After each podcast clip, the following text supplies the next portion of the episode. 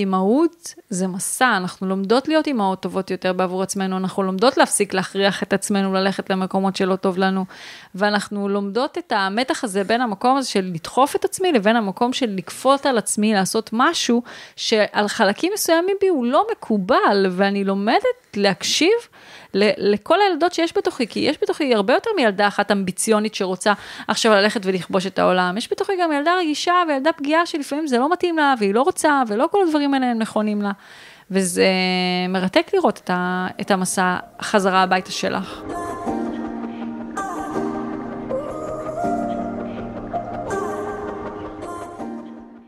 ברוכות הבאות לפודקאסט מאישה לאישה מעבירות את חוכמת השבט.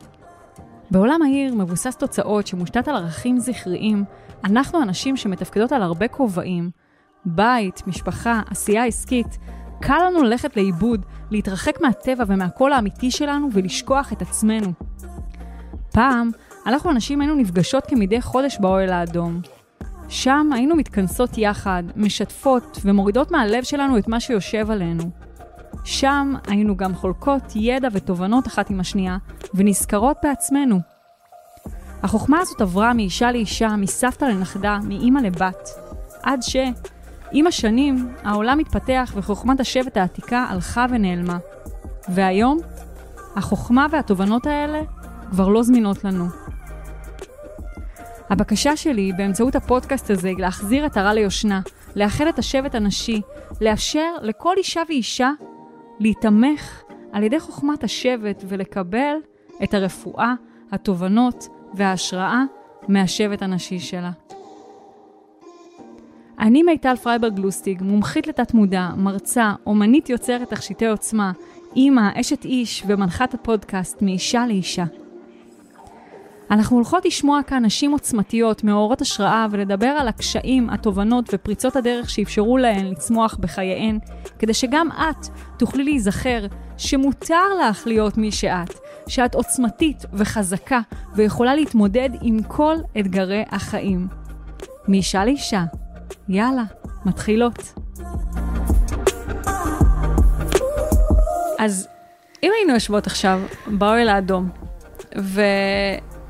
את יודעת, פעם היינו יושבות באוהל אדום, פעם היינו נכנסות אחת לחודש, בזמן הווסת שלנו, לאוהל האדום, ויושבות עם נשים מסביבנו, ו...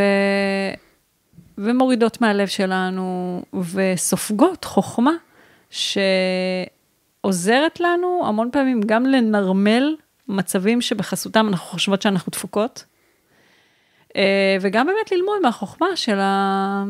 סיסטרס שלנו. אז אם היינו יושבות עכשיו באוהל, והייתי שואלת אותך על משהו שאת פיצחת אותו בחיים שלך, משהו שעבר דרכו, משהו שהבנת אותו, איזה בור שנפלת עליו כל כך הרבה פעמים, עד כדי כך שכאילו אמרת, אוקיי, סבבה, את זה הבנתי, אני לא נופלת עליו יותר. מה, מה היית, על מה היית מדברת? וואו, זאת שאלה מדהימה. אני אגיד לך מה, אני חושבת שתמיד יש, בכל דבר שפיצחתי במרכאות, עדיין יש בזה תהליך, כי אני חיה. אבל אני חושבת שמערכות יחסים, ואני לא רוצה, את יודעת, להתרברב או משהו כזה, אבל באמת מערכת היחסים שלי ושל גל, פשוט התקשורת היא כל כך טובה, שגם אם עכשיו אני במחזור, בהורמונים, מצבי רוח, לא משנה מה, אני יודעת שעל בעלי זה לא יצא, ואם זה יצא, אז הוא יודע שמשהו קרה, וכאילו, השיח נהיה כל כך בריא וטוב, כי לפני זה היו לי רק מערכות יחסים אלימות. והגברים שמשכתי לעצמי הם היו אלימים, ואני גם לא באה אליהם בטענות, כי אני אפשרתי את הדבר הזה. ופתאום עם גל, זה לא פתאום, את יודעת, השנה הראשונה הייתה מאוד קשה. והתקשורת בינינו, אני חושבת שזה הפיצוח האמיתי. וואו. זה, כן. איזה יופי. אני מאוהבת בו, כל פעם, מבינה, כל פעם אני מדברת עליו בפודקאסטים, בהרצאות וזה, ואני מחזקת את האהבה, אני חוזרת אליו הביתה, כולי גמורה עליו, נזכרת כל פעם בדברים שעשינו אחד עבור השני, וכאילו, כן, זה, זה, זה המקום השקט שלי בחיים האלה. איזה מדהים. כן. אז אני אספר למאזינות שלנו, יש לנו בעיקר מאזינות, אבל יש גם מאזינים, כן?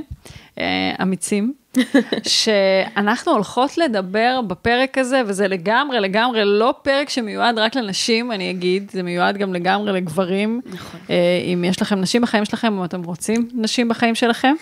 ואנחנו הולכות לדבר היום על עוצמה נשית. היום יש לי את הזכות לארח פה את אורין ג'ולי, שהיא מרצה בתחום של התפתחות אישית, והיא מנחה את הפודקאסט המשובח, נפש לוחמת.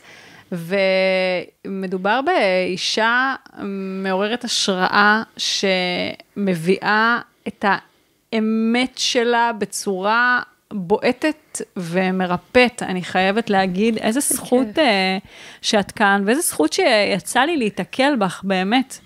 את יודעת, אני מאוד מתחברת גם, uh, יש לנו כזה קווים משיקים בסיפור החיים שלנו, אבל צריך uh, הרבה אומץ בשביל לדבר בחוץ את הדברים שאנחנו מדברות עליהם, שבחסותם באמת הרבה אנשים עוברים תהליכים של ריפוי רק מזה שמישהו כיבס את הכביסה המלוכלכת בחוץ. אז אני רוצה להגיד לך באמת, אה, וואו, כמה אומץ. תודה. ואני אספר אה, למאזינות שלנו, למאזינים שלנו שלא מכירים אותך, שאת, אה, יש לך קריירה ענפה מאחורייך. ככה נחשפתי אלייך, דרך אגב, לראשונה. עם הנשק? עם הנשק, כן. וואלה. זו הייתה כתבה שהתפרסמה. זו הייתה כתבה שהתפרסמה, אני חושבת שבזמן שהיית בהישרדות, או אולי אחרי זה, כתבה שהתפרסמה, שבה את סיפרת על הטראומה המינית שלך. ואני, כמומחית אה, לתת מודע, ישר עשיתי את החיבורים ואמרתי, אוקיי, עכשיו אני מבינה את הבחירה. אה, את הבחירה או את החיבור לנשק בתור מקום ש... אה, העניק לך, ככה זה היה, ראיתי את זה בעיניים שלי, ואת יודעת, אולי את תסתרי אותי, אה, הגנה. במקום שבו כן. לא הייתה לך, וצללתי כזה למים, את לקחת נשימה עמוקה. כן, כי זה בדיוק העלה לי שאני מרגישה כאילו התקשורת הישראלית, ובכללי כל מי שהכיר אותי, עבר ביחד איתי את התהליך. התחלתי בתקשורת הישראלית בתור בחורה פרובוקטיבית שמחזיקה נשק, אף אחד לא הבין אותי. אני לא הבנתי את עצמי, אז מן הסתם שאף אחד לא הבין אותי. ומאוד מאוד כל הזמן רציתי שיראו בי מה שיש בי. זאת אומרת, שאני מקצוענית, ושאני הולכת ומתאמנת עם האלופים של האלופים, ולוחמת בצבא, וכאילו, כל ההשתוקקות שלי הייתה רק שיראו אותי. ולא יכלו... שיראו את הבפנים שלך. בדיוק, ולא יכלו לראות כי שמתי מכנסונים נוראים, ו... את יודעת, זה, זה היה טוב לאותו זמן, כי זה יצר את ההייפ ואת הרצון של התקשורת באמת להבין מה זה הדבר הזה. אבל אז כשהתבגרתי זה, זה כבר פחות שירת אותי, הטייטל הזה של דוגמנית נשק, שבעיניי זה שם על הפנים, שהמצאתי אז, כי זה, כי לא ידעתי איך לקרוא לזה. והיה לי מאוד מאוד קשה כל הזמן להכניס את עצמי לאיזה תבנית, כל הזמן מה את, מה, אין, אין לי מה אני, אני אורין, אני עושה מה שעושה לי טוב על הבוקר, כזה. ו... ואז, את יודעת, אני בהתחלה אמרתי שהתחברתי לנשק, מתוך זה ששילבתי את שתי האהבות שלי, שזה צילום ונשק. אני לא ידעתי ששילבתי את שני הפצעים שלי, הצורך שיראו אותי, והצורך הנואש שלי בהגנה. וואו. ואז ככל שהתקדמתי וחקרתי והעמקתי, כל פעם טפטפתי לתקשורת הישראלית עוד איזשהו פרט. אז באזור הישרדות, אם אני לא טועה, אמרתי שנפגעתי פעמיים בחיים שלי, ואני מסרבת להיות קורבן עוד פעם, וזה למה אני ככה עם הנשק, וזה, ואת יודעת, אני ראיתי את הכתבה הזאת עוד פעם לא מזמן, וזה כאילו אדם אחר לחלוטין, אדם שהוא כאילו סגור לגמרי, לא מוכן להיות פגיע, שזה כאילו, מבחינתי לבוא ולהגיד שנפגעתי פעמיים בחיים, זה היה וואו, מה עשיתי. וכבר אז התחילו, את יודעת, הסביבה שלי להרים גבות ולהגיד מה את עושה, למה את עושה, ואז ב... 2020, תחילת 2021 לדעתי, עשיתי כתבה בצינור שאמרתי קצת יותר. ואז באזור uh, תחילת 21, העליתי איזה כתבה בצינור שאני, uh, קודם כל הם הראו את זה בצורה מאוד מאוד נוצצת, וזה היה מאוד מאוד מפוצץ, הסוד של מלכת הנשק, וזה היה כתבה ממש עם כל ההליקופטרים והדברים שעשיתי, ובאמת עשיתי דברים משוגעים, ולאותה תקופה זה היה נכון. והח... והכתב היה חבר שלי, אז הוא אמר לי, מה, את לא בא לך לספר קצת יותר? טוב, אז בגלל שהרגשתי איתו בנוח, אמרתי לו, יאללה. עוד פעם עשיתי את זה בלי לפרט מי, ובלי לפרט מה עברתי, והדבר שהכי חרה לי, זה שחייכתי כל הכתבה. אני צחקתי וחייכתי כל הכתבה. וואו. ואחרי זה אני מסתכלת על הכתבה ואני אומרת, מה, אני דפוקה? איך אני מספרת שנפגעתי ואני ככה, היה לי כעס עצמי מטורף על הכתבה הזאת. וואו. אה, ואז מתוך המקום הזה התחלתי לקבל המון המון הודעות של וואלה, גם אני נפגעתי, גם אני נפגעתי, גם אני, ואז אמרתי, רגע, מה זה כולם נפגעו? אני הייתי בטוחה שאני לבד. מצד אחד, הייתה בי איזושהי אמונה שכל הגברים הם אנסים מסכנים שלא יכולים לשלוט בעצמם. מצד שני, הייתי בטוחה שזה רק אני, ואני מלוכלכת ומגעילה ואשמה, ומי ירצה להיות איתי, או מי ירצה להיות בסביבתי כשזה מה שעברתי. ופתאום אני רואה שזה עוד המון המון המון אנשים. אז אמרתי, טוב, בוא נלך לכתוב הרצאה. עכשיו, איזה הרצאה? אני הייתי אנטי חברתית ברמות מטורפות. אני פחדתי מכל מה שזז. לדבר כאילו עם בן אדם אחד על אחד בשבילי זה היה אתגר אימא'לה. וואו. וזה תמיד נע מקיצוניות לקיצוניות. זאת אומרת, או שפחדתי הייתי סגורה לחלוטין, או שהייתי באובר שיירינג מטורף, והייתי שמה את כל מרצי בבן אדם, ונפגעת עד אובדן, כזה. ו... ובעלי, גם באותה תקופה, קצת לפני, הוא נכנס לי לחיים, והוא עבר איתי את התהליך הזה. והתחלתי ללכת למטפלת מדהימה, שהתחילה להסביר לי, פשוט בצורה פרקטית. זאת ההתנהגות, מזה זה נולד, זאת הדרך לטפל. ובפגישה השנייה, הראשונה, היא אומרת לי, אם את רוצה להיות אייטם בחדשות, אז אחלה, הכתבה שלך שעשית, מצוינת. אבל אם את רוצה להפוך סדרי עולם, תגידי מי עשה את זה. ואז הסתכלתי עליה, וזה היה ממש בתחילת וואו, הטיפול וואו, שלי. וואו, יש לי צמרמורת. אני אומרת תקשיבי, את מטורפת לחלוטין, נראה לך שאני אגיד, מה פתאום, גם עוד 200 שנה זה לא יקרה. שנתיים אחרי זה, זה קרה בפנים גלויות, בקול גלוי, וזה קיבל למעלה משתי מיליון צפיות. אמרתי שאבא שלי פגע בי מינית, מגיל 7 עד גיל 17. ודיברתי על משהו שהוא כל כך טאבו, שמלווה בכל כך הרבה בושה ואשמה ולכלוך, וכשדיברתי עליו כבר, דיברתי עליו בלי להזיל דמעה. וכל פעם בין לבין היו כל מיני כתבות קטנות, או רעיונות קצרים כאלה, שכאילו נגעו שם, ואת רואה שכאילו זה מפעיל אותי ברמות מטורפות. עשיתי פעם אחת שיעור פרטי, יש כזה בערוץ... 12 או 13, מין פינה כזאת שנקראת שיעור פרטי, עשיתי רבע שעה על זה שנפגעתי מינית, ואני לא מצליחה לדבר.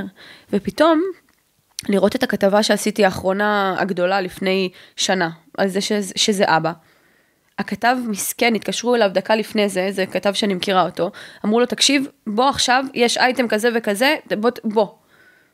הוא היה בהלם, הוא מכיר אותי, הוא כבר עשה לי את הכתבה אז, שאני כולי סגורה כזאתי ולוחמת. הוא, הוא יושב מולי, אומר לי, אורין, אני לא יודע מה להגיד. אני, אני לא יודע מה לשאול אותך. וואו. כן, אז אמרתי לו, הכל טוב, אני אדבר. והתחלתי פשוט לשפוך לו את כל הסיפור, ולשפוך ולשפוך, והבן אדם יושב בהלם. הוא אומר לי, רגע, אני לא מצליח להבין. אבל את מצליחה. למה זה היה חשוב לך להוציא את זה? כי קודם כל כבר הוצאתי את זה בסביבה הקרובה ובאנשים שדיברו איתי וכזה, כבר הוצאתי את זה. כבר דיברתי על זה, כבר דיברתי על זה בלי לבכות, כבר, אני יכולה לדבר על זה כאילו הלכתי למכולת. ו... וזה לא מתוך מקום של לא, אני מנותקת מזה, הנה קחו, תראו הכל. עברתי תהליך של שלוש שנים בערך, נוראי. נוראי, שלוש שנים שהייתי משותקת, שלוש שנים של שיתוקי שינה, שלוש שנים של מחלות בגוף, של עצב שאני לא יכולה להסביר, של אבל, אבל, התאבלתי על החיים שקיבלתי. אמרתי, איך יכול להיות שאני, אני קיבלתי את החיים, למה אני? למה אני? ואז כשאת מבינה שזה אחד לכל ארבע, חמש משפחות, אני לא לבד. ולא רק שאני לא לבד, אף אחד לא מוכן לדבר על זה, כי זה מלווה בשטיפת מוח מטורפת. כל האנשים שסביבך, בבית כזה כשאתה גודל בו ואתה נפגע בו, שוטפים לך את המוח שאתה אשם, שאתה גרמת לזה, שיש סיבות מספיק טובות לכך שזה קרה לך, שאתה לא מספיק טוב כדי לעשות דברים, כל דבר כדי לשמור אותך בתוך הבית המסכן והקורבני הזה. ואבא שלי נפטר כשאני הייתי בת 19, ומהרגע שהוא נפטר, אני רואה ניסים גלויים. אז. אני הרגשתי איך הנשמה של אבא שלי, ובגלל זה אני אומרת נשמה ולא נפש או אבא שלי, הנשמה של אבא שלי כיוונה אותי לעשות בדיוק את זה. אני באמת מרגישה, ואני יודעת שזה נשמע כזה רוחניקי וזה, ואני לא רוחניקית גדולה, כפי שאז דיברנו, אני באמת מרגישה איך אבא שלי מלמעלה מסדר הכל, כדי שדברים יקרו כמו שהם אמורים לקרות. ואת יודעת, הרבה אנשים אומרים לי, לא, נו, את עושה רומנטיזציה לסליחה, ולא מעניין אותי. בסוף אנחנו חיים את הסיפורים שאנחנו מאמינים להם. ואני מרגישה את ההשגחה של אבא שלי, והרבה פעמים כשאני עושה מדיטציות או חלומות, אני מקבלת מסרים מטורפים מאבא שלי, ואני באמת מבינה ש- שיש לי שליחות בעולם, ולא בא לי להתבזבז. לא בא לי להתבזבז על עוד uh, פוסט יפה עם uh, מיני ונשק, ולא בא לי להתבזבז על, על להביא משהו לעולם שבסוף הוא כלי משחית. אני לגמרי בעד הגנה עצמית. אני לגמרי בעד שיהיה לנו כלי נשק כדי להגן על עצמנו, אבל אני לא חושבת שזה הייעוד שלי בעולם. זה לא מה שבאתי להעביר לעולם הזה. ואני, מתוך זה שהחברה המערבית, נקרא לזה, שטפה לי את המוח, שהכוח שלי הוא באנרגיה הזכרית שלי, אני, אני הייתי בטוחה שזה נכון. אז עבדתי מ-5 בבוקר עד 12 בלילה. אז כל הגברים שמשכתי לעצמי היו באנרגיה הכי נקבית שלהם, והם היו מפוצצים אותי מכות. באנרגיה הכי זכרית שלהם. נקבית, נקבית. היו באנרגיה הכי נקבית שלך? הם היו שלהם. היו באנרגיה הכי נקבית שלהם, והיו כן. מפוצצים אותך מכות? בטח. אני חייבת להבין את המשפט הזה. אוקיי. אני טוענת שכשגבר הוא באנרגיה הנקבית שלו מאוד, הוא חסר ביטחון, הוא מאוד מאוד מסכן, אני לא כועסת עליהם, כבר אני מסתכלת על זה בעיניים מאוד חומלות, כן? אבל הם מאוד, היו אנשים מאוד מאוד מסכנים ולא פתורים. וכשאתה מסכן ולא פתור, אתה צריך להוציא את זה באיזושהי דרך. גם אני הוצאתי את זה בדרך כלשהי. זה לא שאני לא הייתי אלימה. זה לא שאני לא הייתי אלימה בדרכים שלי. אם זה במניפולציות, אם זה ב... אני יכולה להגיד לך שאני הייתי הגבר בכל מערכת יחסים שאליה נכנסתי. וזה הסיוט. וזה הסיוט, הייתי מתעלמת מהם, הייתי באמת משחקת בהם עד מוות. ואז כשהייתי מתאהבת, אז הייתי הכי מסכנה ונתונה לחסדיהם, וכאילו כל האנרגיות זזו מפה לפה בצורה הכי קיצונית שיש.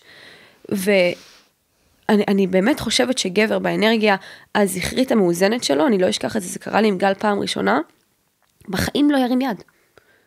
ובחיים לא יעשה משהו חיצוני כדי לחפות על חוסר ביטחון שלו. אני זוכרת בריב הראשון שלי, הגדול עם גל, אה, הוא תמיד היה שותק.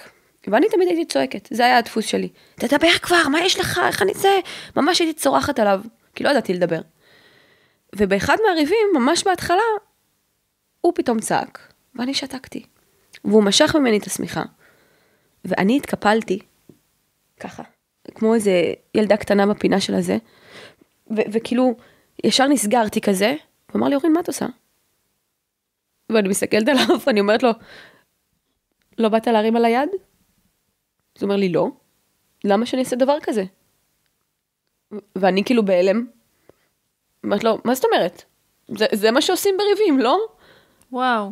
אני הייתי בטוחה שכל גבר מרים יד בוויכוח. וכשהוא עשה את זה פעם ראשונה, הוא ניפץ לי את האמונה הכי גדולה בעולם, וגם הבנתי שאני לא יכולה לשחק את המשחקים האלה איתו. וואו.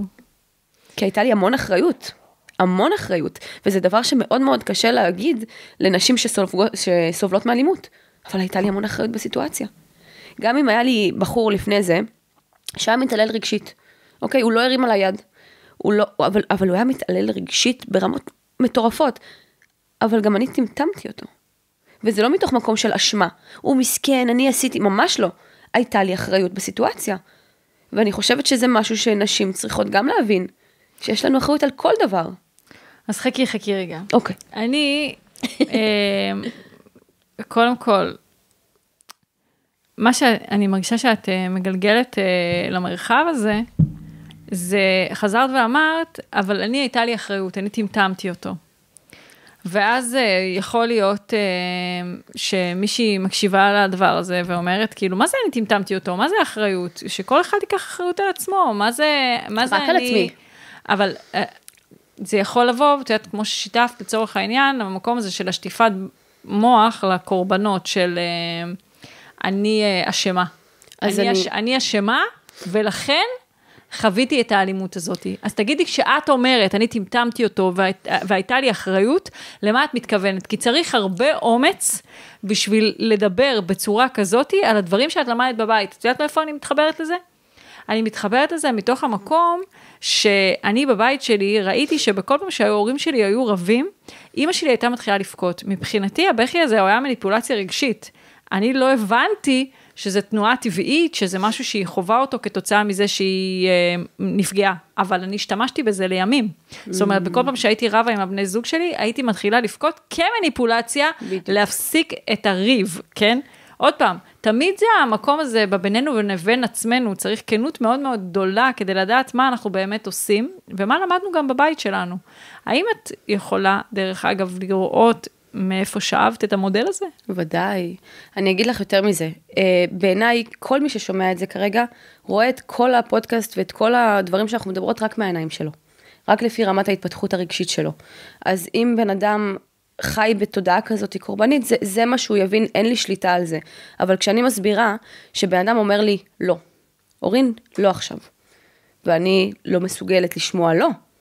ואני הופכת עליו את הבית עד שיהיה כאן כן. ואז הוא אומר לי, אורין, לא, בבקשה, לא.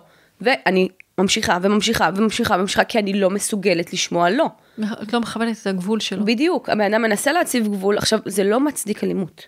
אבל כשאתה מבין שבחיים אין אשם, לא אתה, לא אלוהים, לא אלה שעשו, לא אלה שפגעו, לא אבא שלי, שהתעלל בי מינית עשר שנים, אין אשם.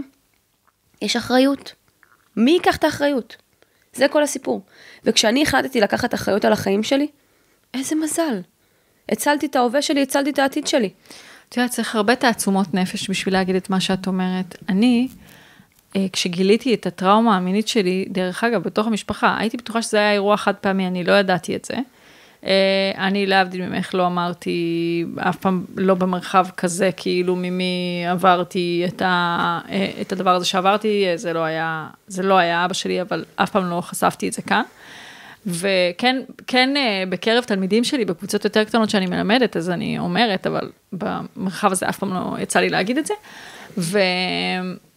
וכשגיליתי את זה, אז לשמחתי הרבה, כאילו, מה זה, את יודעת, גם אנשים יכולים לפעמים לא לתפוס איך את יכולה לא לדעת, כן? אבל, אבל התודעה שלנו היא מאוד מאוד חכמה. כל זמן שאני, לא היה לי כלים להכיל את הדבר הזה, אז לא ידעתי את זה. אבל אה, כמומחית לתת מודע, אני אגיד, הכתובת הייתה על הקיר, הסימנים היו, כי בכל פעם שהייתי... מגיעה לסיטואציות מיניות, הגוף שלי היה נסגר, ו, ותמיד הסתובבתי באיזושהי אה, אה, חוויה מאוד דרוכה מול החיים, ומאוד, אה, לא הייתה לי חוויה של ביטחון. הייתי צריכה גם לבנות לעצמי גבולות, כי גם גבולות שלי נפרצו בגיל מאוד מאוד צעיר, אז לא היו לי גבולות. ו, ובאמת, צמרמורת. כמטפלת, הכתובת הייתה על הקיר, אבל כ, כמישהי שעברה את מסע, מסע התודעה שלה, אז לא היה לי שם שום מושג. אבל כשכן גיליתי, אז הייתי כבר בתוך העולם הרוחני, ו, ו, אה, והבנתי שבעצם זה היה ההסכם שלי עם, עם אה, מי שפגע בי, זה היה ההסכם שלי איתו. זאת אומרת, אני ביקשתי ממנו אה, להעביר אותי את השיעור הזה, כי בעצם זה היה חלק מהשליחות שלי.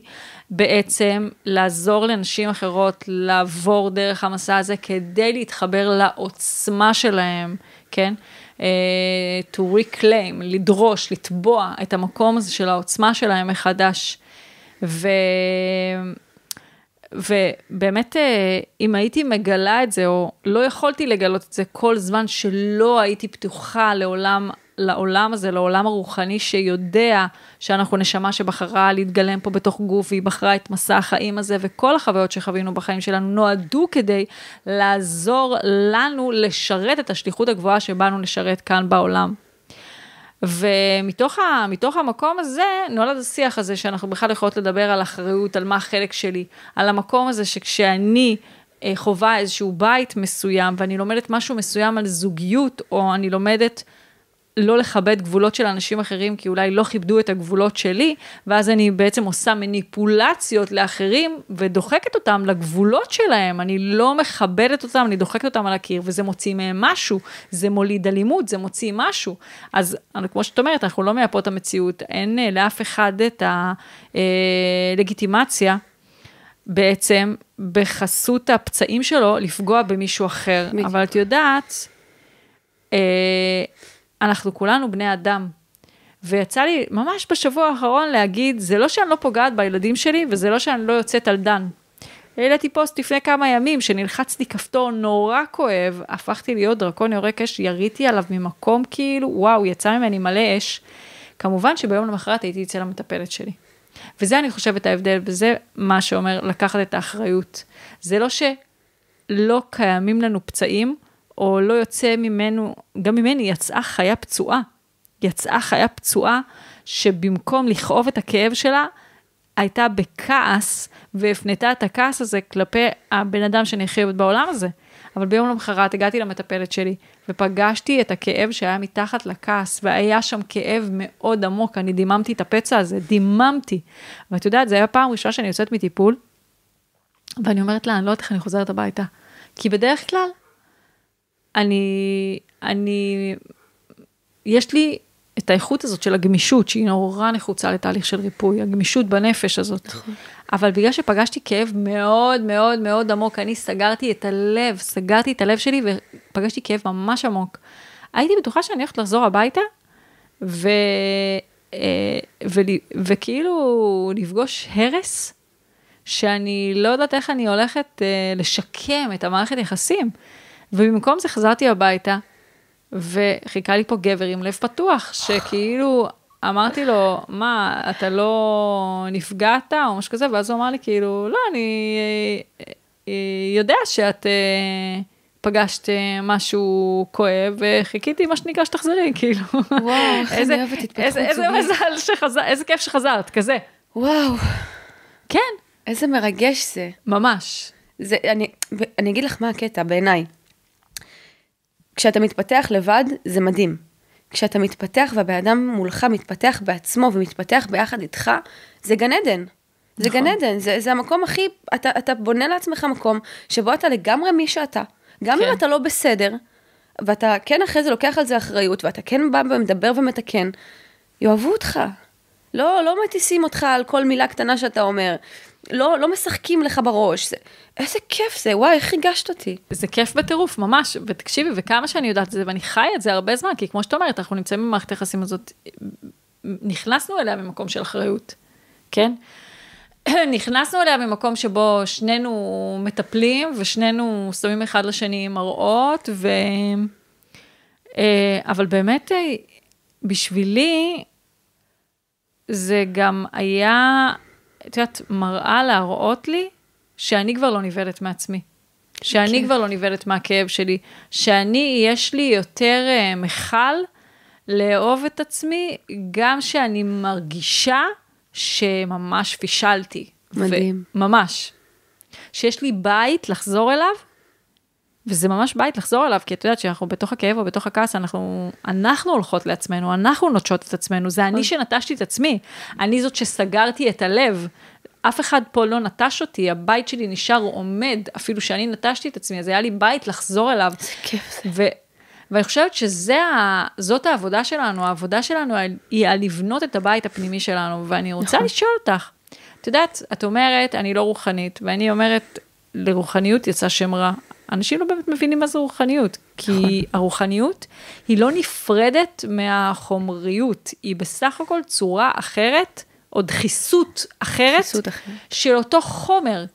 הכל הוא אותו חומר, היקום הזה הוא מורכב מחומר מסוים שממנו גם מורכב הגוף שלנו, ומה ששונה זה, אפשר להגיד, התדר, ההרכב. שאלת אותי על, ה, על התכשיטי עוצמה. מאיפה זה בא לי הדבר הזה, כשאמרתי לך, כשאת שמה את הדבר הזה, נתתי לך דוגמה, על השרשרת הזאת שהיא מאוד מאוד עוצמתית, אנחנו מדברות פה על עוצמה נשית, תכף אני אשאל אותך מה זה עוצמה נשית עבורך, אבל אני את העוצמה הנשית שלי יצקתי לתוך הסמלים האלה. מדהים. ו... ואמרתי לך שכשמישהי קונה אותה, אז אני אומרת לה, קחי בחשבון שאת כרגע הולכת להיכנס לתהליך של התפתחות תודעתית מוארת. מואצת. כי בעצם, כשאנחנו אה, שמות עלינו את התדרים האלה, מתחברות לתדרים האלה, אז השדה שלנו הוא משווה לרטט של השדה הזה, של, של היצירה הזאת. ומה שקורה, שאנחנו בעצם לומדות את השיעורים שאנחנו צריכות ללמוד ומשחררות את הדברים שאנחנו צריכות לשחרר, כדי שאנחנו נוכל להסתנכרן עם הרטט החדש. ו, ואותו הדבר קורה לנו גם כשאנחנו עוברות תהליכים של תודעה. אני במשך שנים העברתי אנשים תהליכי התפתחות שבאמצעותם ירדנו, או כמו פתחנו, את המכסה מנוע של התודעה שלנו, של התת מודע שלנו, שחררנו משם את מה שלא משרת אותנו, שחררנו משם את התפיסות הישנות, כי אם אני ראיתי לצורך העניין בבית שלי, שהזוגיות, היו בה הרבה מניפולציות רגשיות, כ... כאישה בוגרת, אני לא אדע לייצר משהו אחר, אני אמשיך לשחזר את זה.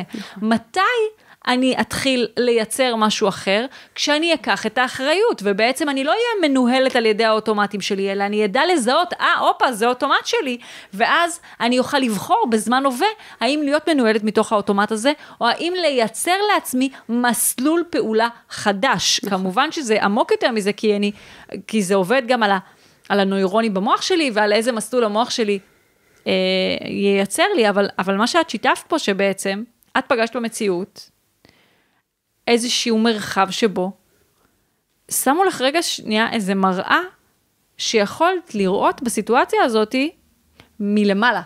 יכולת לראות, הייתה, הייתה סיטואציה שבה את התקפלת, שבה את התגוננת, שבה את נהגת בדפוס שהיית רגילה לנהוג בו, וכמו מישהו שם לך מראה ואומר לך, רגע, שנייה, תראי אותך, תסתכלי שנייה, על עצמך. לא, תסתכלי על עצמך, לא, כמו, הנה, שנייה, הופ, בוא נעלה למעלה, תראי אותך, עם גל זה בכלל התחיל... לא, למה את ככה? בדיוק, עם גל זה בדיוק התחיל ככה.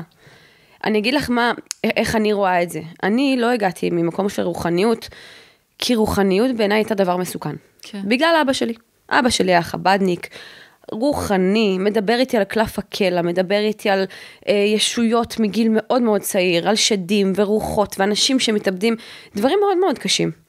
ובראש שלי, כל מי שרוחני, דפקט, כנראה משהו שם לא בסדר. אז מאוד מאוד סלדתי. כשהייתי ילדה, שנאתי את אלוהים, כשהתבגרתי, הייתי ניטרלית איתו עד שאמרתי, טוב, אתה לא קיים בכלל, כי אם עברתי דבר כזה, אין צ'אנס שאתה קיים.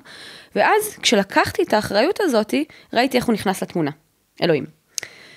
ו... ובג... ובהתחלה גם כשהתחלתי את הטיפול, לא רציתי דברים רוחניים, הלכתי בפעם הראשונה ל... איך קראו לזה? איזה שיטה רוחנית כזאתי, והוא יושב מולי עם בגדים לבנים, ואני רק רוצה לברוח משם, ואני אומרת לו, זה החרא הזה. מה זה, הוא מדבר איתי על נשמות ועל זה, ת, תלך מפה עוד משוגע כזה. לא יכולתי להבין בכלל על מה הוא מדבר, כי המוח שלי באופן הכי אוטומטי שלח אותי לאבא שלי. ואז ככל שאת יודעת, העמקתי בתהליך והעמקתי בתהליך, הבנתי שהרוחניות היא בלתי נמנעת. כי זה קיים כמו כל דבר אחר שקיים פשוט.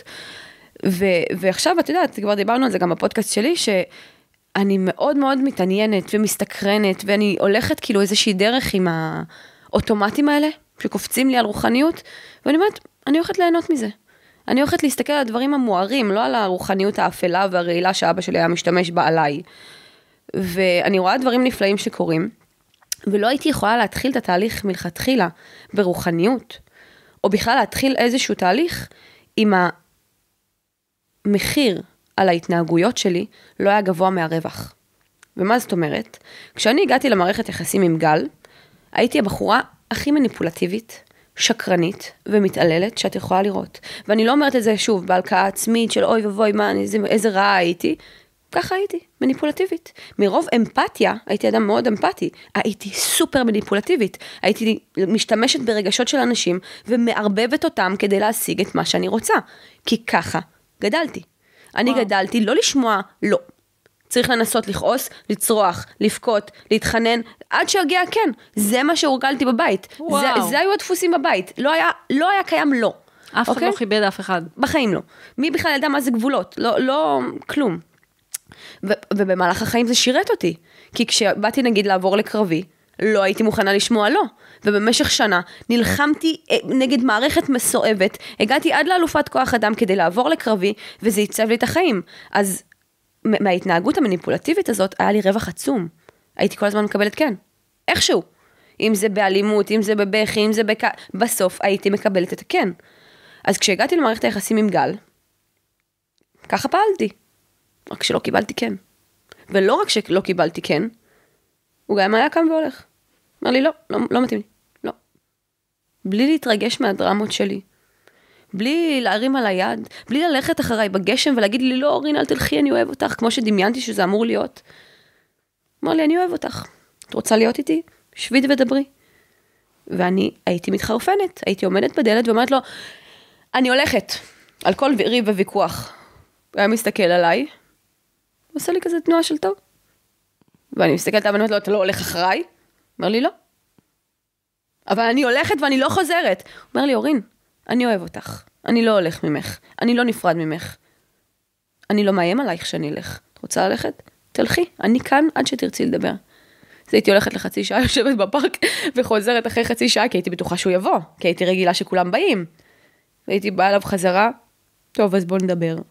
וככה, לאט לאט לאט, הבנתי שהמחיר שאני משלמת על ההתנהגויות האלה יהיה מאוד מאוד גבוה, הרבה יותר מהרווח. כי עם גל לא יכולתי לשחק. עם גל לא יכולתי להגיד לו, טוב, אני הולכת והוא רודף אחריי לרחוב ועושה לי את הדרמות האלה.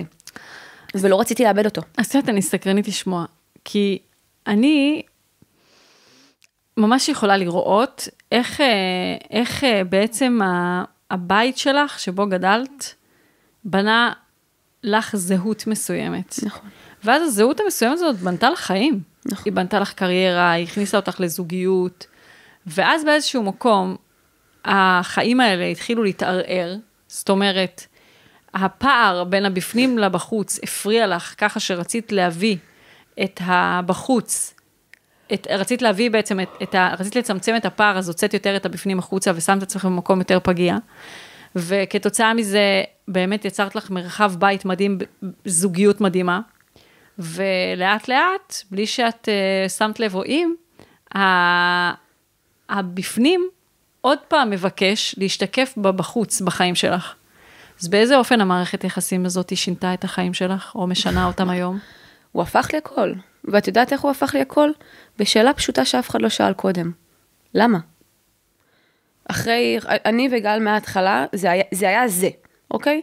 היינו מאוהבים ברמות שאין דברים כאלה, אבל זה לא היה מאוהבים כמו שהייתי רגילה. אני הייתי רגילה שמאוהבים בי.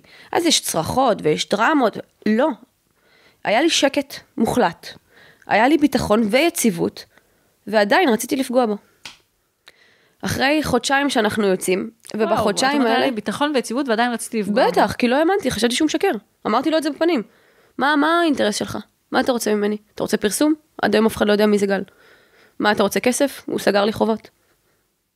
ואני, ואני, את יודעת, גם המשפחה שלי מהצד זורקת לי, לא, הוא רק מנצל אותך. במה? וזו הייתה פעם ראשונה שהקשבתי לאינטואיציה שלי.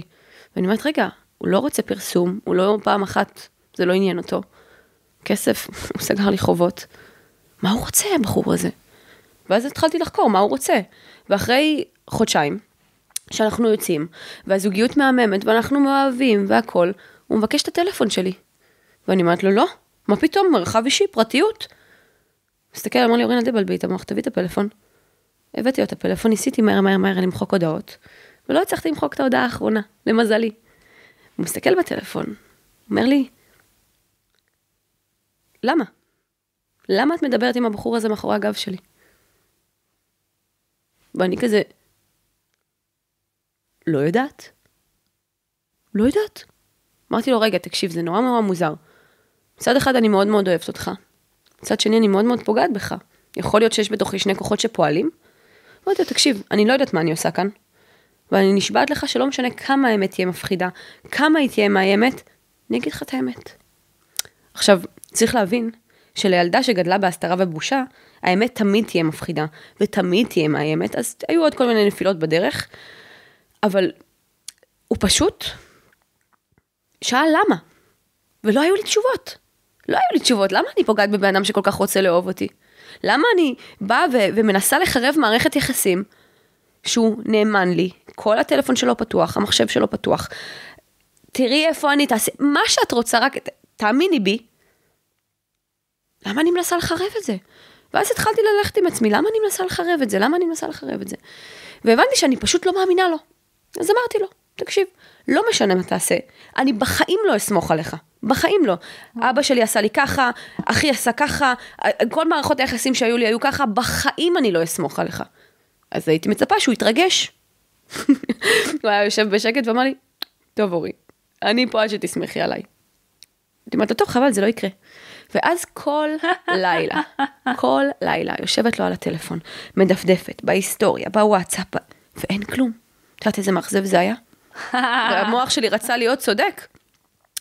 ואני מדפדפת ככה כל לילה, כל לילה, עד שתיים, שלוש בבוקר, ואני נהיית מזה נורא, נורא עייפה. ואני קמה בבוקר עצבנית עליו, שאין כלום. וואו. ואז עוברת שנה, שעובר שנה וחצי, ואני אומרת לו, תקשיב, נורא מעייף אותי החיפוש הזה, ואני לא מוצאת כלום, אני סומכת עליך 99 אחוז, וזה הכי הרבה שאני אסמוך עליך אי פעם. וואו. אז הוא אמר לי, טוב, אני כאן עד המאה. ואז מה עשיתי? השארתי לעצמי את האחד אחוז הזה, שישמור אותי ערה כל לילה. לדפדף לו את הטלפון, ואני מדפדפת בטלפון, ואין כלום. איזה תסכול. בסוף אמרתי לו, אחרי הרבה זמן ותהליכים, אמרתי לו, תקשיב, אתה יודע מה? סומכת עליך במאה אחוז. עכשיו הבנתי שאם תבגוד בי, תפגע בי, או תלך, אני אתגבר. אני אבכה, ויכאב לי, וזה יהיה עוד שיעור לחיים, ואני אשב כנראה בטיפול על זה, אבל אני אתגבר. אין לי שליטה עליך. אם אתה רוצה לבגוד, אתה תרד למטה ותבגוד בי. ואני לא אדע, ואני לעולם לא אדע. אז ת, תעשה איך שאתה מרגיש. אתה כבר שלוש, ארבע שנים מוכיח לי אהבה שכאילו אין דברים כאלה. אני יכולה לקרוא את ההודעות שלו מלפני ארבע וחצי שנים, וזה יהיה תקף להיום. אותם מילים בדיוק. אז אני אומרת, אה, רגע, אם אני יכולה לסמוך על הבן אדם הכי קרוב אליי, שיודע עליי הכל, שנתתי לו את כל מרצי נשמתי וחיי, על אנשים אחרים אני לא יכולה לסמוך? סומכת על כולם. למה? כי אין לי סודות. אין לי סודות, לא מחזיקה כלום בפנים. אין מישהו שיכול לבוא ולהגיד לי, אם את לא תעשי ככה וככה, אני אגלה את הסוד שלך. תגלה, זה גם בערוץ 13, נשמה. מה יש בזה? ומעבר לזה, אני, העליתי איזה קטע כזה, טיזר מהפודקאסט שלי, שדיברתי בדיוק על זה, על העניין הזה שאני סומכת על כולם. אז אמרו לי, מה, את בטח לא עברת מספיק בחיים, טוב. וכאילו אנשים לא הצליחו לתפוס מה, מה אני מתכוונת. אם אני יודעת לקרוא אנשים היום, ואם אני מבינה מאיפה כל בן אדם פועל, ואם אני מבינה איזה דפוסים יכולים לקרות, מה יש לי לפחד? את האנשים שטובים לי, שמרימים לי את האנרגיה, שאכפת להם מהאושר שלי, אני אשמור קרוב. ואם הם יפגעו בי, כי הם בני אדם, וגם אני בת אדם, ויש מצב שנעשה טעויות, סליחה, בטוח שנעשה טעויות, אם נדע לדבר ולגשר ול... והכל בסדר, אז למה לא? למה שאני לא אהנה מהחיים במלואם, מחברויות במלואם, למה שאני לא אתן את כל הלב שלי, ואז אני אקבל חזרה גם, כי זה מה שקורה, כשאתה נותן את כל הלב שלך, ואתה פותח את הכל, מי שמולך, אומר, אה, גם אני רוצה ככה. ואז אתה יוצר לעצמך רשת של חברים מדהימה, פתוחה, אמיתית.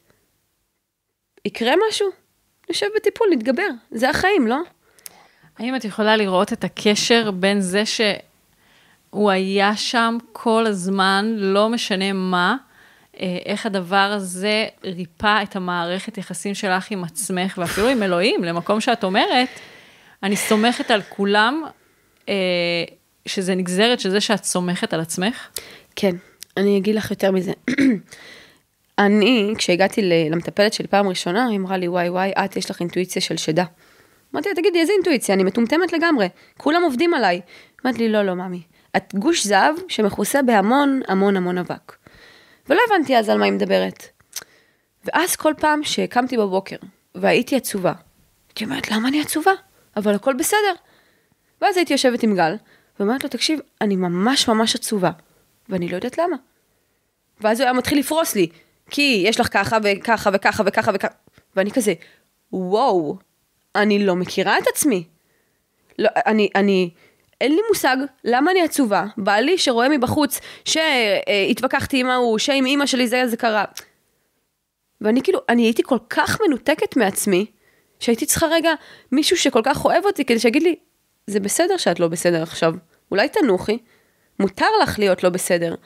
וכשהוא אפשר לי להיות לא בסדר, הוא נתן לי פשוט כר פורה לשהות בסבל. ועכשיו, זה תמיד נשמע כזה כאילו גל הציל אותי. תמיד אני, אני מהללת אותו כי באמת מגיע לו, אבל תמיד זה נשמע כאילו גל הציל אותי. ואז כותבים לי בפודקאסט, מה, אם לא יגיע לי גם גל כזה, אז אני לא אצליח לרפא את חיי? מותק. With all due respect, אני עשיתי את העבודה. גל לא היה נשאר חודש אם לא הייתי עושה את העבודה. ויותר מזה, בסוף אני הולכת לישון לבד בלילה עם הראש שלי. וברוך השם היה שם דברים, וואו וואו. לא גל, לא המטפלת, לא החברים, אף אחד. אני ואלוהים. אז אם אני לא הייתי עושה את העבודה, לא הייתי מגיעה לזה. לא הייתי מגיעה למערכת יחסים כזאת. ולא משנה כמה הוא היה אוהב אותי וכמה הוא היה מחשיב אותי אהבת חייו, הוא היה קם והולך. כי אי אפשר לחיות עם בן אדם כזה. אז כשאומרים לי, הוא הציל אותך? אולי, אני גם הצלתי אותו. אני הכנסתי לו מלא צבע ועניין ואושר לחיים. הוא חוזר הביתה, אני קופצת עליו, או- ואני אומרת לו, אם אין לי עכשיו יחס, אני עומדת על הראש. ופתאום הוא יוצא מהשירותים ואני מחכה לו על הראש. את מבינה? אז אני הכנסתי לו פשוט, היה שם משהו מאוד מאוד משלים. כי כשאני נגיד חיפשתי מערכות יחסים לפני זה, מה חיפשתי? מישהו שיציל אותי. מישהו שייתן לי את הביטחון, מישהו שזה, אז הלכתי לגברים, שכלפי חוץ מראים ביטחון, כלפי פנים לא היה כלום. את יודעת, אני נורא מתחברת לסיפור שלך, כי גם אני בחיים שלי, המערכות יחסים שלי לפני המערכת יחסים עם דן, היו מערכות יחסים מאוד דורסניות ומאוד אלימות. לא הייתה שם אלימות פיזית מעולם, כי זה לא משהו שראיתי בבית שלי, אבל, אה, אבל אלימות אה, נפשית הייתה שם בטונות. וכמו שאת, כמו שאת אומרת, וכמו שאני מלמדת, אמ, בעצם משהו ברטט שלך השתנה, שהוא משך את אה, גל החיים שלך. רוצה לשאול אותך, הייתי מיואשת. זה, זה מה שקרה. זאת אומרת, והייאוש, מה הוא נתן לך? אני אגיד לך, בעיניי אמ, אפשר לשנות התנהגות משני, משתי מק- מקום אחד, שני מקומות. דבר ראשון, או שבאמת אתה בייאוש מוחלט, אמרת לאלוהים, תשמע נשמה, הרמתי ידיים. אוקיי, זה, זה מה שקרה לי. אני גם אמרתי לו, תדעי לך. זה, זה, כי, ככה אמרתי לו, אני מרימה ידיים, די, אוקיי, אני חלאס. מסכימה להבין שאני לא יודעת הכל. נכון? אני, מה, ומה, תחשבי שהייתי בת 25, 6, ואמרתי לו, אני לא רוצה יותר מערכות יחסים. אני מערכות יחסים סיימתי, כי בדיוק לפני גל, היה לי איזה משהו עם מישהו מוכר מאוד, שהיה מקסים. חודש היה מקסים. בוויכוח הראשון הבן אדם התהפך עליי. אז אמרתי, די, חלאס, נתתי צ'אנסים, הייתי במערכות יחסים ארוכות, כולן אלימות, כל הגברים חרא, את יודעת, כל האמונות המקבילות האלה של כל הגברים, כל הגברים, כל הגברים. אמרתי, די, או, איזה כיף, אני הולכת לעשות סטוצים. לא רוצה יותר מחויבות, לא רוצה רגשות, כל פעם נפגעת, לא מעוניינת בחרא הזה יותר. ואז, ו- ובאמת מכל הלב ויתרתי, ברמה שעשיתי סטוץ. אני, כשאני הכרתי את גל, הגעתי אליו הביתה עם הסטוץ שיצאתי איתו, כזה. ו... והייתי כל כך מיואשת שאלוהים היה כזה, עכשיו תורך, כזה. כי לפני זה, מה החזקתי? אני יודעת הכל. ואני יודעת איזה גבר אני אבחר לי. הגבר שאני רוצה חייב להיות מטר תשעים, בלונדיני, עם עיניים כחולות. איבר מין גדול. אה, כאילו, ממש הייתה לי רשימת מכולת של מה שרציתי, וזה לא עבד. זה לא עבד. כי תמיד הייתי איכשהו מתפשרת על גברים שמבחוץ, אז כולם היו אומרים, מה, אורין, זה, זה לא לרמה שלך. עכשיו, איזה רמה אתם מדברים? לא משנה כמה מוכשרת, יפה, חכמה, הכל הייתי. לא ראיתי את זה. היה לי ערך עצמי כל כך נמוך. ראיתי בעצמי כלי לשימוש אחרים. אז למה שאני אמשוך לעצמי גברים איכותיים? אז כשגל נכנס לי לחיים, הדבר הראשון שראיתי כשאמר, שראיתי אותו, אמרתי, זה לא לרמה שלי. הוא לא הסתכל לכיוון שלי בכלל. ואז ידיד אמר לי שהוא בקטע שלי. אמרתי, תקשיב, לא יכול להיות. זה לא, הוא לא ברמה שלי. הוא בא מבית טוב, הוא עמיד, הוא נראה טוב. לא מסתדר לי. לא מסתדר לי, הוא יכול ללכת ולקחת לו איזה בחורה, גם זה הייתה הסמנטיקה שלי, לקחת איזה בחורה. הוא היה יכול ללכת ולקחת איזה בחורה שהיא מבית טוב, בלונדינית, רזה, גבוהה, מה יש לו איתי? מה יש לו איתי? כאילו, מה? אמר לי, לא יודע, הוא, הוא בקטע שלך, הוא אמר לי שהוא בקטע שלך. לא האמנתי. תגידי, את רואה את הקשר בין הערך העצמי שהסתובבת איתו לפגיעה שעברת? בטח. כי... מעבר, אני, אני אגיד לך מה, מה היה הבלבול הנורא נורא אני קשה. אומרת את זה דרך אגב, כי גם אני הסתובבתי בתחושה שאני סחורה פגומה, שמשהו פגום בי. קודם כל, הדבר הראשון שהסתובבתי איתו זה מי, מי ירצה להתחתן עם אישה שאבא שלה נגע בה. זה היה נראה לי מלוכלך ומגעיל וטמא. זה היה, כאילו, את יודעת, בתורה אסור, זה היה נראה לי טמא. הרגשתי טמאה. ו, ומעבר לזה, המציאות הייתה נורא נורא מורכבת עבורי. כי מצד אחד במהלך היום, היה לי אחלה אבא. אבא מקסים, דתי, שמארח שיעורי תורה בבית, שאוהב אותי, שקונה לי, אנחנו גרים בבית שנראה כלפי חוץ מצוין. ואז בלילה הוא היה עושה את מה שהוא עושה. וגם לזה היו לו, מה זה, טענות מצוינות. כי בכל חולי כזה, בכל מחלת נפש כזאתי, יש היגיון, הוא לא רצה לפגוע בי, מבחינתו. עשו לו את זה, הוא האמין שזאת הדרך, זה מה שהוא עשה לי. ו- ו- ואם הייתי באה ואומרת לו, אבא, תתנצל, הוא לא שעשיתי את זה, כן? אבל הוא לא היה מבין על מה אפילו. כי הוא מבחינתו לא פגע בי, הוא עשה את זה לטובתי. כדי שאני לא אתרגש מגברים כשאני אהיה גדולה, וכדי שאני אהיה למודה, נקרא לזה, וחשוב לי לשים פה סוגריים, הוא לא שכב איתי, אמ, אבל הרגשתי פשוט כלי. כי כל פעם שאני, נגיד הלכתי לישון במיטה שלי, אני לא יכולתי לישון, היו לי שדים, היה לי שיתוקי שינה, הייתי אומללה. אז הוא אמר לי, בואי למיטה שלנו. אז הייתי שוכבת בצד של אימא, ואיכשהו מתעוררת באמצע הלילה כשאני לא בצד של אימא. וגם אין, אין, לא, לא הייתה לי איזושהי שליטה. זה היה קורה בלילה, כשאני ישנה. איזה שליטה יש לי? ולא שואלים אותי. לא אומרים לי, מתאים לך, לא מתאים לך, לא כלום. וגם הייתה לי הלקאה עצמית מטורפת. למה לא קמתי? אורין, הלוחמת, שהייתה לוחמת בצבא, שכל הקריירה שלה זה כלי נשק. איזה מטומטמת אני, למה לא קמתי? היה שם אשמה מטורפת, ואני חושבת שהיה לי הכי קל לסלוח לאבא שלי, אחרי זה לכל הסביבה שלי, אחרי זה לאימא שלי, בסוף, בסוף, בסוף, רק לעצמי. זו הייתה הסליחה הכי קשה. למה? כי לא קמתי. כי הייתה לי את האופציה. הנה, היום אני יודעת שאם מישהו אה, ינסה לפגוע בי, אז אני חמושה, ו... למה לא קמתי? הדבר הבסיסי, קומי מהמיטה. אני הייתי עוצרת את הנשימה ומחכה עד שזה ייגמר. למה לא קמתי? כעסתי על הילדה הזאת, וואו, איך כעסתי עליה. עד שהבנתי שהיא בכלל כועסת עליי. היא עשתה את זה כדי לשרוד, בהיעדר כלים, בהיעדר מציאות אחרת, בשום דרך אחרת שהיא הכירה. זה היה מנגנון הישרדותי, בזכותה אני בחיים. איך אני יכולה לכעוס על ילדה, בת 7-8, שעשתה הכל כדי לשרוד? אין לי, אין לי פריבילגיה כזאת. כי אם עכשיו הייתי שומעת סיפור כזה חיצוני, כי אומרת, מי הדפוק שהיה כועס על ילדה כזאת? אז אני אכעס על עצמי. ואז עשיתי איזשהו תהליך מול עצמי, ו- ו- וראיתי את הילדה הפגועה הזאת, ואמרתי, היא כבר כל כך פגועה, והיא לא קיבלה הורים איי איי איי, אני אהיה לה לאימא. וזה שאני אימא בשבילה, לא אומר שאני רק טובה, רק מחבקת, זה אומר שאני גם תומכת ועוזרת, ושואלת את עצמי, מה, מה קורה לך? מה קורה לך? כי אם אני קמתי בבוקר, ויש מסביבי את כל מה שאני רוצה, בואי בוא נראה מה קורה. בואי בוא נדבר על זה. אף אחד לא דיבר איתי על הרגשות שלי. לא, מה זה רגשות בכלל? אסור היה לכעוס בבית. אסור היה לבכות בבית, לריב בבית, אוף, זה היה אסון, אמא שלי הייתה מתאבדת אם היינו רבים. כזה. אוי, רק אל תריבו, רק אל תריבו, הולכת בבית, רק אל תריבו. ואז מה היה קורה? זה היה מתפוצץ פיצוצים מטורפים. אחרי עשר דקות, משלימים חיים שלי, איך אני אוהבת אותך, אתה החיים שלי. אבל עשר דקות לפני זה, גם אם תמות אני לא אבוא ללוויה שלך. והקיצוניות היא הייתה כל כך כל כך גבוהה, ש- שלא לא ידעתי איפה אני יכולה לדרוך, איפה אני לא יכולה לדרוך. ו- ולא היה לי פנאי אפילו להקשבה עצמית. הייתי רק צריכה לשרוד. וואו. ואז הפכתי לכלי.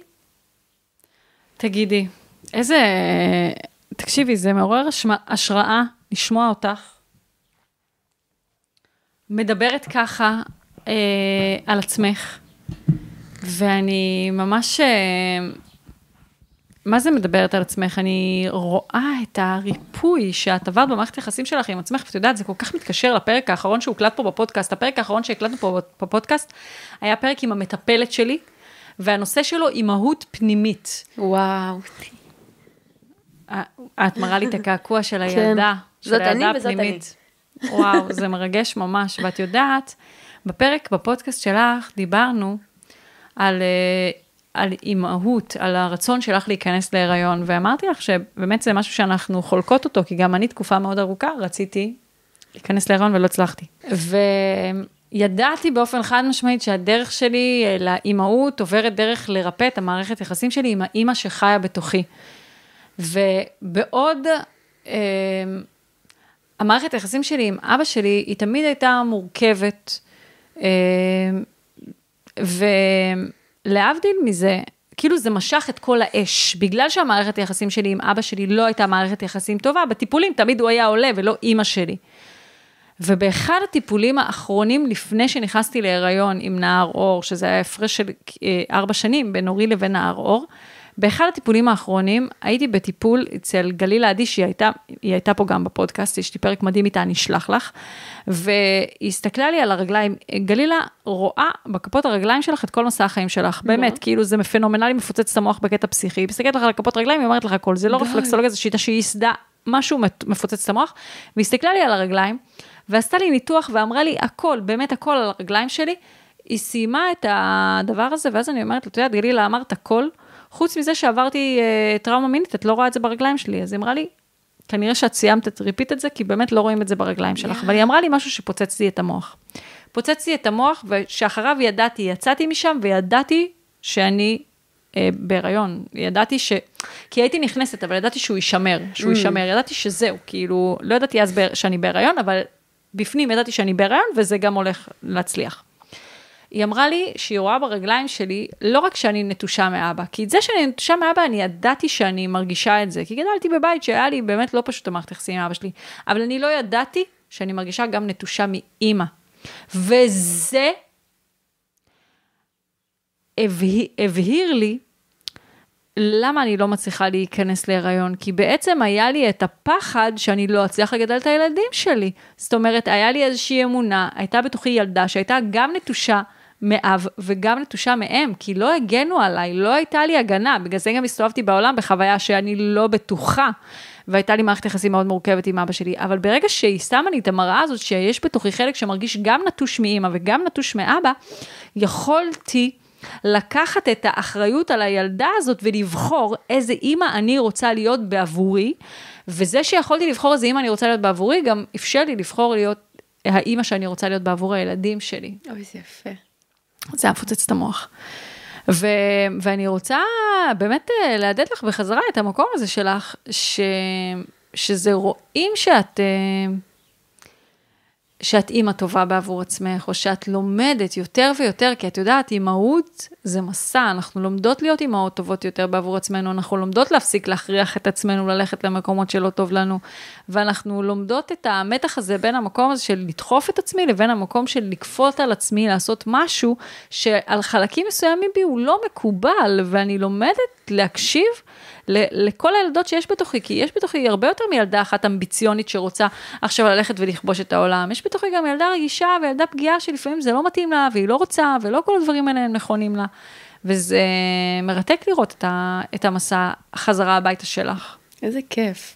אני אגיד לך גם יותר מזה, שבאמת, בגלל זה אמרתי, אני חושבת שאמרתי לך בתח- בתחילת הפודקאסט, שאני רואה איך הנשמה של אבא שלי עובדת שעות נוספות כדי לרפא דברים. ולפני משהו כמו שנתיים, אימא שלי, האמיתית, שכבה על ערש דווי, כשהיא כמעט מתה, מאופיאטים, מהסמים האלה, משככי כאבים. ואז אני לא הייתי איתה בקשר, עברתי בדיוק טיפול שנקרא EMID, טיפול מאוד אגרסיבי, אז היא רק נשמה לידי, אני כמעט הפכתי עליה את כל הבית. אז אמרתי לה, אמא, אני מצטערת, אנחנו צריכות להתנתק לכמה חודשים, היא כמעט מתה. לא, אל תלכי, אני אתאבד אם תלכי, כזה סחטנות רגשית ברמה הכי גבוהה. וזו הייתה הפעם הראשונה שהסכמתי להיות הילדה הרעה, והסכמתי להגיד לה, אמא, אני מצטערת, הפעם אני בוחרת בעצמי. וניתקתי ממנה קשר, זה היה ב-2022. ואז זה היה קצת לפני החתונה שלי, שסיימתי את התהליך הזה של ה-EMID, ועשיתי איזשהו טקס עם עצמי, לבחור אם אני מזמינה את המשפחה שלי לחתונה שלי או לא. ובחרתי שכן. הם לא, אני כבר כמעט שנתיים אז לא הייתי בקשר איתם, ובחרתי שלחתונה אני מזמינה אותם, ומעדכנת אותם שזה הזמנה לערב אחד, זה לא הזמנה חזרה לחיים שלי. ולאימא שלי הלכתי למקום שהיא גרה בו, ובאתי עם פרחים, ושלווה, פתאום. ואמרתי לה, אמא בואי, אני רוצה להזמין אותך לחתונה שלי וכזה, והיא הסתכלה עליי, ואני לא אשכח את המבט הזה, היא אמרת לי, "מה- מי, מי את? מה זה? פתאום אחרי ארבעה, חמישה חודשים שלא הייתי בקשר איתה, שהיא רגילה שכל מה שהיא עושה מפוצץ אותי ברמות שאני כאילו, פפ, אימא'לה, פתאום כלום. פתאום היא אומרת דברים, וזה לא מבהיל אותי, ולא מנהל אותי, ולא מקפיץ אותי, והיא הייתה בהלם. וזה היה הצוהר הקטן הראשון שיכולתי להיכנס שם לתהליך איתה. ועדיין הייתי מאוד מאוד זהירה, נפגשתי איתה פעם בשלושה שבועות, לוודא שהיא עוד פעם לא חוצה את הגבולות שלי ולא סוחט אותי כלכלית, רגשית, פיזית, כל דבר, כי היא ילדה מאוד מאוד נזקקת מן הסתם. ו, ולפעמים זה גם בעלי היה בא איתי, ממש ממש בבייבי סטפס, בזהירות, בזהירות, ונתתי לה את הרצון ה... בעיניי ילדי, כן, אבל האימהי הזה, לראות את כל הילדים שלה ביחד בחתונה שלי. עכשיו, כמה המשפחה שלי לא סופרת אותי? שבהזמנה לחתונה היה כתוב חתונה ללא ילדים. היחידי שהביא את הילד שלו, אחי. וזה לא מתוך כעס, אני יודעת שהוא רצה שאני אראה את הילד וכזה, אבל אני שמתי גבול על ההזמנה. היה כתוב, ללא ילדים. אתה רוצה להראות את הילד שלך בו מחר. בא עם הילד שלו. גם כל החתונה זה היה לא פשוט להיות איתם, אבל נתתי. ואימא שלי הייתה בעננים, באמת, היא קיבלה ערב שהיא רק יכלה לדמיין אותו, ממש, זה היה בספטמבר 2022, חודש אחרי זה, כשבחודש הזה הם מנסים באופן עקבי לחזור חזרה לחיים שלי, כי הם חשבו שיש פה איזשהו פתח, הם מקבלים כתבה בחדשות 13 על זה שאבא פגע במינית. ואז קיבלתי, אני פשוט מכבדת אותם, אז אני לא אגיד מה הם אמרו. קיבלתי הודעות מאחותי, שליחי הסינואר לא הייתי כותבת. ואימא שלי הייתה לי לא ברורה. כי מצד אחד, היא מאוד מאוד תמכה בי, מצד שני הרגשתי שהיא כאילו איתם, אוקיי? עכשיו אני מכירה את אימא שלי, אימא שלי הולכת בין הטיפות עם כולם, כדי לרצות את כולם. היא תיתן לי לשמוע מה שאני רוצה, והיא תיתן להם לשמוע מה שהם רוצים. מבחינתם אורין כלבה, ומבחינתי אני המלכה. ו- וזה התחיל לעלות לי. אז עוד פעם אמרתי, אמא, את רוצה שנתנתק? לא, מה פתאום, אני אמות בלעדייך, אני אמות בלעדייך. אמרתי, טוב, אני לוקחת עוד פעם את המערכת היחסים הזאת, מה זה בזהירות? כי כרגע אני גם לא, אני לא יודעת מה האחים שלי רוצים לעשות לי בתמורה למה שעשיתי, למרות שעשיתי את זה לגמרי עבורי ולמען העולם, אבל הם בראש שלהם, אני חוצפנית חסרת גבולות, שהעזתי לספר שנפגעתי מינית מאבא שלי. ובנובמבר 2022 הייתי בקורס קצינים במילואים, והיה יום בחירות. ובספונטניות הייתי, באמת, הייתי, אני נפגש, הייתי נפגשת עם אמא שלי רק כשאני באנרגיה מאוד מאוד גבוהה. למקרה שאם היא תפיל אותי, אז היא מפילה אותי לאמצע, לא לתהום. אז, אז uh, הייתי, היה לי יום כזה נורא נורא כיף, שחררו אותנו מוקדם בהפתעה מהקורס קצינים, ובספונטניות אמרתי לה, אמא, את באה לקפה? אמרה לי, יאללה בואי. ישבנו בבית קפה, שהוא בערך כל הילדות שלי, ברמת חן ברמת גן, וראיתי צוהר. היא אומרת לי, את יודעת, וזה, לפני ארבעה חודשים אני שכבתי על ערש דווי. קודם כל הייתי בהלם שאף אחד לא אמר לי. אבל זה, הם רגילים שאימא שלי הולכת ויוצאת מבית חולים כל הזמן. ואני בלי תרופות כבר ארבעה חודשים.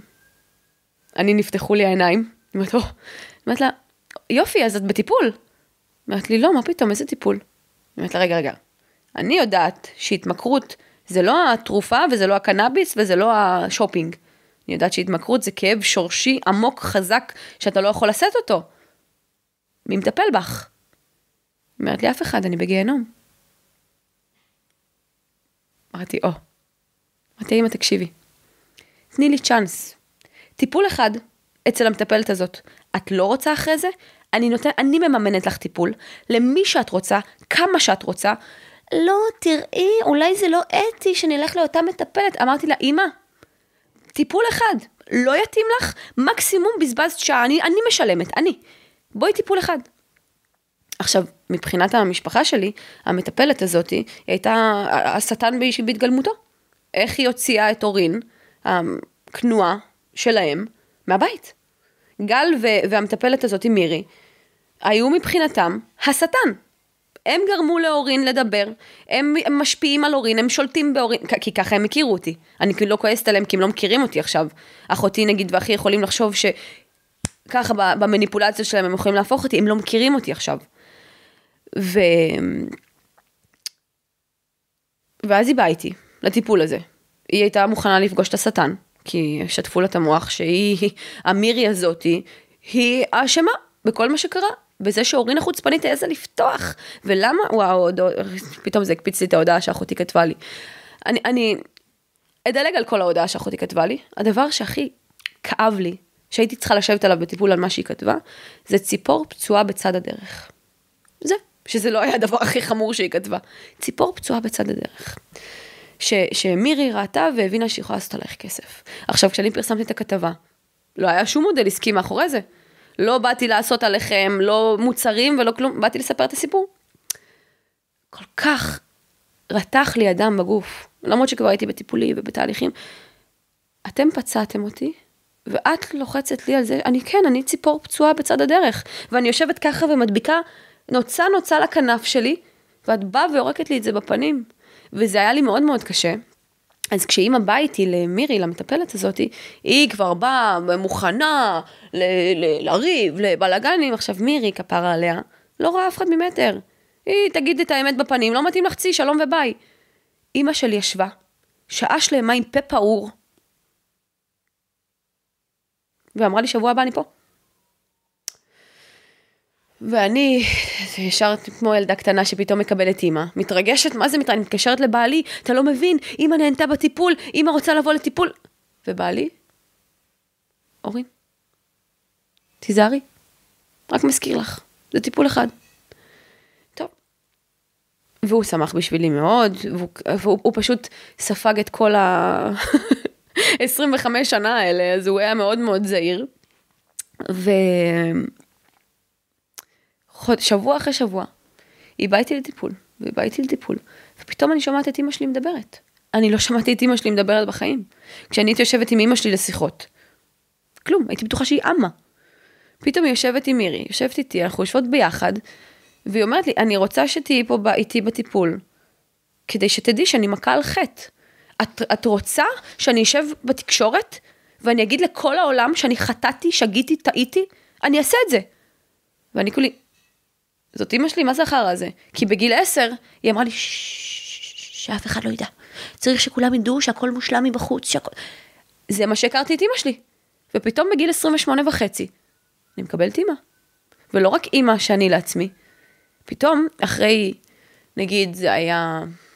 הייתה חצי שנה של וואו. כמו שאתה מתחיל כל דבר חדש, הייתה חצי שנה של וואו. ואני יצאתי למילואים, והייתי נורא נורא יפה אחר כך וזה, ועוד פעם התחיל כזה ויכוחים וכזה, אבל פתאום היה עם מי לדבר, היה עם מי לשוחח, היה עם מי להתווכח. ו... ואז עוד פעם ישבנו ודיברנו וטיפולים, והיא הלכה לקורס 12 צעדים ולהתמכרויות, ואני כאילו, מה זה? עכשיו, היא סיימה את הקורס של 12 הצעדים ביום פטירה של העשר שנים של אבא שלי. ואז אני אומרת, אה, תקשיב, אתה מגניב שם למעלה, אתה ואלוהים עושים מקומבינות, חבל על הזמן. ו... ואמרתי לה... מה זה לך? מה זה לך שקיבלתי אימא? וואו. את, את יודעת מה היה הכי מדהים מבחינתי? שאחרי משהו כמו שנה מזה שהתחילה ללכת לטיפול, הרגשתי לא טוב. היה לי יום שהרגשתי לא טוב. התקשרתי לאימא. וואו. התקשרתי לאימא ואמרתי לה, אימא, אני מרגישה לא טוב, את יכולה לבוא, אני רק רוצה לשים עלייך את הראש. והייתה לי אימא. וואו. והייתה לי אימא. ו, ואז את יודעת, אנשים לא, לא מסוגלים לשאת את הסליחה הזאת שסלחתי לאימא שלי. ואומרים לי, איך את מסוגלת? גם לאבא שלי, כן, אבל לאימא שלי בכלל, היא נטשה אותך, מה את עושה? ואני אומרת, אתם יודעים מה?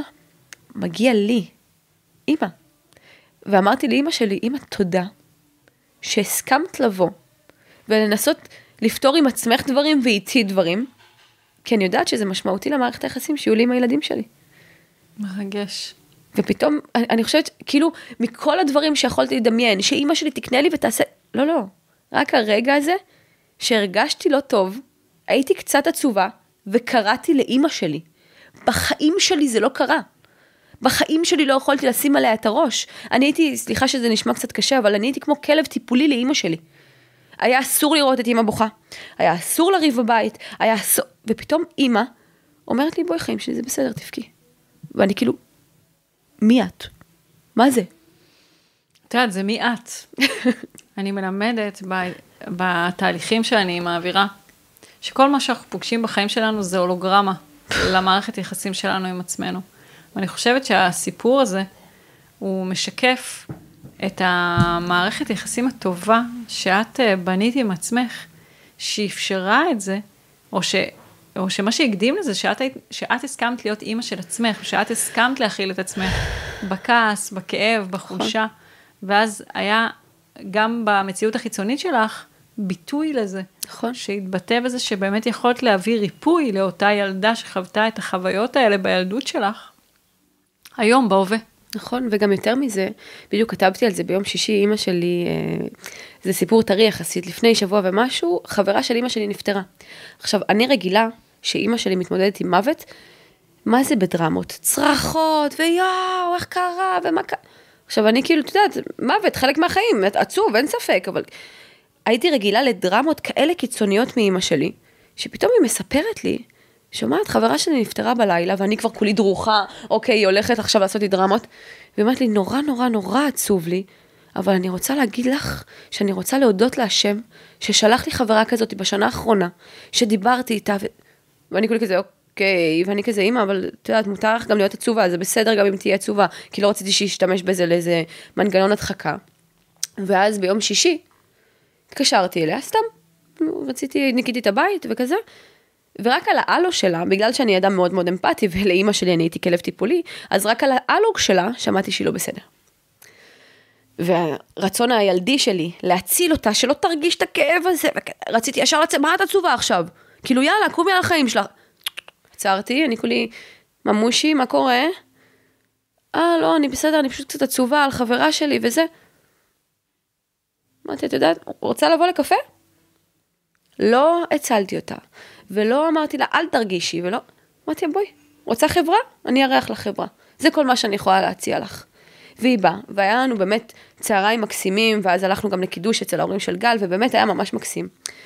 ופתאום, אני חושבת איזה דרך עברנו בשנה וחצי האחרונות, היא ואני, וחשבתי, רגע, לפני זה, אני הייתי מתחננת אליה. על הרצפה, אמא תלכי לטיפול.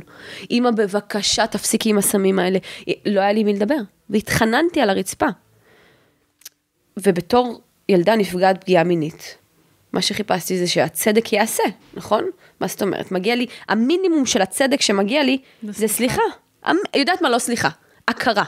שמישהו יגיד, וואלה, צודקת קרה. אפילו את זה לא קיבלתי בבית. וביום שהחלטתי שהשלווה שלי, והבריאות הנפשית שלי, וההווה והעתיד שלי, יותר חשובים מהצדק המדומה הזה, נעשה צדק. כי סלחתי לה, הרבה לפני שהיא ביקשה סליחה, הרבה לפני שהיא נהפכה להיות אימא טובה. וכשבאתי אליה, כבר מלאה בסליחה, לא יכולה לשפוט אותה כי אני מבינה איזה דברים היא עברה בחיים שלה, גם במערכת היחסים שלה עם בעלה, גם בבית שלה, גם כילדה לניצולי שואה. היא, אמרה, רגע, מה זה, אני גם רוצה ככה. אני גם רוצה ככה. וזה בדיוק הביטוי המדויק לזה שכשאתה משנה את עצמך, כל העולם משתנה סביבך. כי מה קרה בסך הכל? מה רציתי? שיגידו לי סליחה? אימא היחידה שביקשה ממני סליחה. היחידה. שהכירה בכאב שלי, שאמרה לי חטאתי, שגיתי, אני אפצה אותך, אני אעשה כל החיים הכל כדי לפצות אותך. קיבלתי שלווה, חברים טובים, בן זוג מדהים, בית, יש לי אוטו חדש, הצדק נעשה, ואפילו קיבלתי אימא. אז כשהפסקתי לרדוף אחרי הצדק המדומה של תבקשו ממני סליחה, אני הקורבן, כי את יודעת, קורבנות זה הדבר הכי נוח בעולם. זה עליונות מוסרית. אני יושבת ככה על הספה, וכולם אשמים במה שאני עושה עכשיו. אני מסכנונת, אני האדם הטוב, בי פגעו. כשהחלטתי לוותר על האדם הטוב הזה, ואמרתי, יאללה, לא מתאים לי יותר. שיחשבו שאני חרא של בן אדם. לא מעניין אותי, אני שומרת על הגבולות שלי. ואני שומרת על עצמי, כי לי מגיע. והחוויה הזאת של מגיע לי, וואו, וואו, וואו. זה היה קשה, כי לא הגיע לי כלום. וואו. איי, איזה מעורר השראה זה. איזה מרפא הסיפור שלך. זה מה שאני רוצה להעביר, שכולם ידעו שזה אפשרי. ללכת ולהיכנס בה עם אימא של הכאב, כי זה מה שעשיתי, לקחתי איזה שנתיים ומשהו, שלוש שנים, שכל מה שעשיתי זה לצרוח את הכאב שלי החוצה. כל לילה, אני קראתי בחופה לגל, שהוא שומר החלומות שלי. מסכן, שלוש שנים כבר לא ישן בלילה. הייתי מתעוררת בצעקות, הייתי מתעוררת בבהלה, מסיוטים, מזיעה כולי, קמה בבוקר גמורה, כאילו פיצצו אותי מכות. ו- ופעם ראשונה בחיים הסכמתי לעצמי להרגיש. וזה קרה בגיל 27, 8, ו- ופתאום להרגיש שזה היה מבחינתי הדבר הכי מסוכן בעולם, אסור להרגיש. אני מרגישה הכל. ואני נשארת בעצב, ואני נשארת בכעס, ואם אני כועסת, אני כועסת עד הסוף, ואני מבינה על מה זה יושב. כי בסוף הכל יושב על כאב. הכל יושב על כאב. אז נתתי, נתתי ביטוי לכעס, הוצאתי אותו. אם זה מבחינתי ללכת ולעשות ספורט, ואם זה מבחינתי ללכת למטווח ולטבוח ולעשות דברים שיוציאו ממני את האנרגיה של הכעס, כדי שאני אוכל להסתכל לכאב בעיניים. וזה היה בלתי נסבל, כי מה רציתי בסך הכל? משפחה. הרי מה, למה החזקתי את המשפחה על הגב שלי כלכלית כל כך הרבה זמן? כי רציתי משפחה. רציתי את מה שדיסני הבטיחו לי. הורים טובים, ואחים טובים, ואולי שבת בצפון, אולי טיול אחד בשנה. מה רציתי? ופתאום אמרתי, רגע, גם אם לא קיבלתי את משפחת החלומות שחלמתי עליה, אני עדיין יכולה לקבל אחת כזאת, רק שעכשיו זה באחריותי. וואו. אנחנו ממש קרובות לסוף הפרק המרתק הזה. איזה כיף לי איתך. ואני רוצה ככה לשאול אותך, את יודעת, אמרנו שנדבר על עוצמה נקבית, ואני לגמרי מרגישה שהיא שזורה בתוך כל השיחה שלנו, אבל אני רוצה לשאול אותך, את חיית הרבה שנים מתוך העוצמה הזכרית. נכון. לא מאוזנת, אני אגיד. כאילו, אחת כזאת שנבעה מתוך מקום של הגנה. לא נכון. הגנו עליי, אז אני צריכה למצוא בתוכי חלק שיגן עליי, ואז בקיצוניות, זה כמו להסתובב, את יודעת, זה כמו, ברגע שפוגעים בך ופורצים לגבולות שלך, אתה, אתה כמו מסתובב עם שריון, מגיע עם השריון הזה לכל מקום, גם במקומות שבהם לא צריך שריון. בדיוק. כן? אה, וזה, וזה ההבדל של הלא מאוזן. כשזה מאוזן, זה נמצא שם, זה זמין לי, אני צריכה את זה, אני יכולה לשלוף את זה. כמו שיש לי קלמר עם מרקרים, יש מרקר ורוד, יש מרקר צהוב, אני לא מוכרחה להשתמש כל הזמן בצהוב, אני לא מוכרחה להשתמש בוורוד כל הזמן. יש לי אפשרות לבחור. כשזה לא מאוזן, אין לי אפשרות לבחור, זה קופץ, זה כמו שומרים שקופצים. ו... ואני רוצה לשאול אותך, מתוך מקום שאת מכירה כל כך את האנרגיה הזכרית, את העוצמה הזכרית, את המגן הזכרי הזה, אבל את אומרת, אין על העוצמה הנקבית בעולם. רוצה לשאול אותך, למה את מתכוונת? אז אני, אני אעשה פה אנקדוטה קטנה, שעדיין אין לי את היכולת לשלוף מדויק את האנרגיה הנקבית או את האנרגיה הזכרית, אני עדיין לומדת. כי אם אני עכשיו בבית, ואני עם בעלי, וכיף לי להיות באנרגיה הנקבית שלי, פתאום את רואה שאני לא מעלה תוכן. פתאום אני לא מצליחה להוציא דברים לפועל. ואם אני במילואים נגיד, אוף, אני מתקתקת דברים וטיק טיק טיק טיק טיק טיק. המקום שבאמת נשלף לי האנרגיה הנקבית זה ליד בעלי. שזה בסדר לי, גם אם אני במילואים ומדברת איתו בטלפון, אני בשנייה חוזרת להיות הילדה הזאת שמתרגשת ממנו, זה, זה מצוין לי. אני עדיין לומדת איך לנווט מפה לפה. עכשיו נגיד, אני מאוד מאוד רוצה להיכנס להיריון והמחזור מאחר לי. בדקת, אני לא בהיריון חבר'ה. ו- ואני, עדיין. עדיין, עדיין. ו... ואני כאילו נורא לומדת איך יותר להתחבר לאנרגיה הנקבית שלי, איך לעשות דברים שקשורים לתהליכים, דברים אסתטיים, דברים עדינים, דברים שנותנים ביטוי לאנרגיה הנקבית שלי, אז אני עדיין לא איזה מאסטר, ממש לא, אפילו לא קרוב. אני לומדת, כמו כולנו, פחות או יותר, והאנרגיה הזכרית שלי, היא הביאה לי הרבה טוב לחיים. היא הביאה לי, חוץ מכל הרע, כן, אבל אני אוהבת להסתכל על הטוב. היא הביאה לי מיליון וחצי עוקבים. היא הביאה לי יכולת להתבטא ללא פחד. זאת אומרת, אם עכשיו אני יושבת בחדר עם גברים, אני לא רואה אף אחד ממטר, אני אדבר. לא מתאים לכם, אני אקום ואני אלך, זה לא... ואת האמת שזה גם מגיע מהאנרגיה הנקבית שלי. סליחה רגע, את מבינה, יש לי עדיין את הבלבול הזה, כי אני אומרת, אם פעם פחדתי שלא יאהבו אותי ולא יקבלו אותי וכזה וכזה, היום אני אומרת, לא תאהבו אותי, יאהבו אותי בבית, ביי, שלום. וכאילו, משהו באנרגיה הנקבית הוא כזה יותר נשען, ויותר נוח, ויותר רך. ו... ולפעמים אני, את יודעת, לא יודעת בדיוק איך להוציא את זה או איך להוציא את זה, אבל אני מרגישה שכשאני באנרגיה הנקבית שלי, אני פשוט מושכת לעצמי דברים ברמה מטורפת. כאילו, אני, נגיד אתמול, הכי טרי בעולם. לפני שבוע אני מדברת עם בעלי, אני חזרתי מהטיול שדיברנו עליו לפני שבועיים בערך, וחזרתי גמורה. היה לי שבוע שהייתי חייבת להתאושש מחוסר ההקשבה העצמית שהייתה לי שם. ואיך שהסתיים לי השבוע ההתאוששות הזה, התחלתי לדבר עם בעלי עוד פעם על זה שאני רוצה לכתוב ספר ולהוציא קורס דיגיטלי, וההרצאות וכל הדברים האלה. אתמול, כל מה שהגיע אליי היה קשור רק לקורס הדיגיטלי. ההוצאה שהגיעה על קורס דיגיטלי, לבנות לי קורס דיגיטלי. הגיע אליי בחור שיש לו הוצאת ספרים להוציא את הספר שלי, שאני מתה להוציא אותו כבר. הגיע אליי מרכז שאומר לי, קחי, רוצה את המרכז שלנו לעשות הרצאות וסדנאות? אני כאילו, וכל זה מזה שאני יושבת בבית וחושבת על זה? בואנה, זה, זה יכולת מטורפת. זה יכולת מטורפת. על זה הגילים שאת עונדת, על זה הסמל של אז אני הולכת למשוך יותר? קודם כל, כן, תראי איזה קטע. כשאת מדויקת לעצמך, כשאת רוטטת את הרטט האמיתי שלך, את בוראת מציאות ככה, וזה ההבדל בין הזרע לבין הביצית. הזרע הוא עובד, אנרגיה זכרית היא עובדת, אנרגיה נקבית ממגנטת, ולכן זה מאוד חשוב שתהיה לנו את היכולת להתחבר גם לזאת וגם לזאת, זה בסדר ללכת ולעשות ברגליים, אבל זה נורא מעייף אם זה רק מה שאני עושה, אם אני לא יודעת להתחבר להוויה הזאתי, שכמו שאת אומרת, רק חשבתי על הדבר, רק אמרתי עליו, fuck, יום למחרת זה הגיע. וככה זה, זה קסם, אני מתה על זה. תקשיבי, כן. אני יושבת בבית לפני נגיד אה, חודשיים, לא, לא, קצת לפני המלחמה. אני יושבת בבית ואני אומרת לעצמי, טוב, אורין, אם לא תקומי ותעבדי, לא יגיע כסף. חמש דקות אחרי זה אני מקבלת הודעה על איזה קמפיין, אני מה זה? זה כמו קסם. נכון. תקשיבי, האנרגיה הנקבית הזאת זה סקופ. ניסו להסתיר את זה מאיתנו. ניסו נכון. לנתק את עצמנו, אותנו מעצמנו. נכון. כי יש לנו כוח מטורף. נכון, נכון. עכשיו תקשיבי, הסוד זה במינונים. כן. אבל איך עושים את המינונים? אני אסביר לך. בבקשה. בואי. אני אתן לך טיפ איך לעשות את המינונים, בסדר? סיפרתי לך שלפני שנכנסתי להיריון, בשביל להיכנס להיריון, במשך תקופה עשיתי מחקר. לקחתי יומן. במשך שלושה חודשים או ארבעה חודשים, כתבתי כל יום כמה דברים. אחד, כתבתי, איפה אני במחזוריות ההורמונלית שלי. זאת אומרת, מהיום הראשון של הווסת, אוקיי. מתחיל הספירה ההורמונלית. זאת אומרת, את קיבלת, אה, התחלת לדמם, זה היום הראשון. אוקיי. ככה את סופרת את המחזור, בסדר? סופרת את המחזוריות שלך.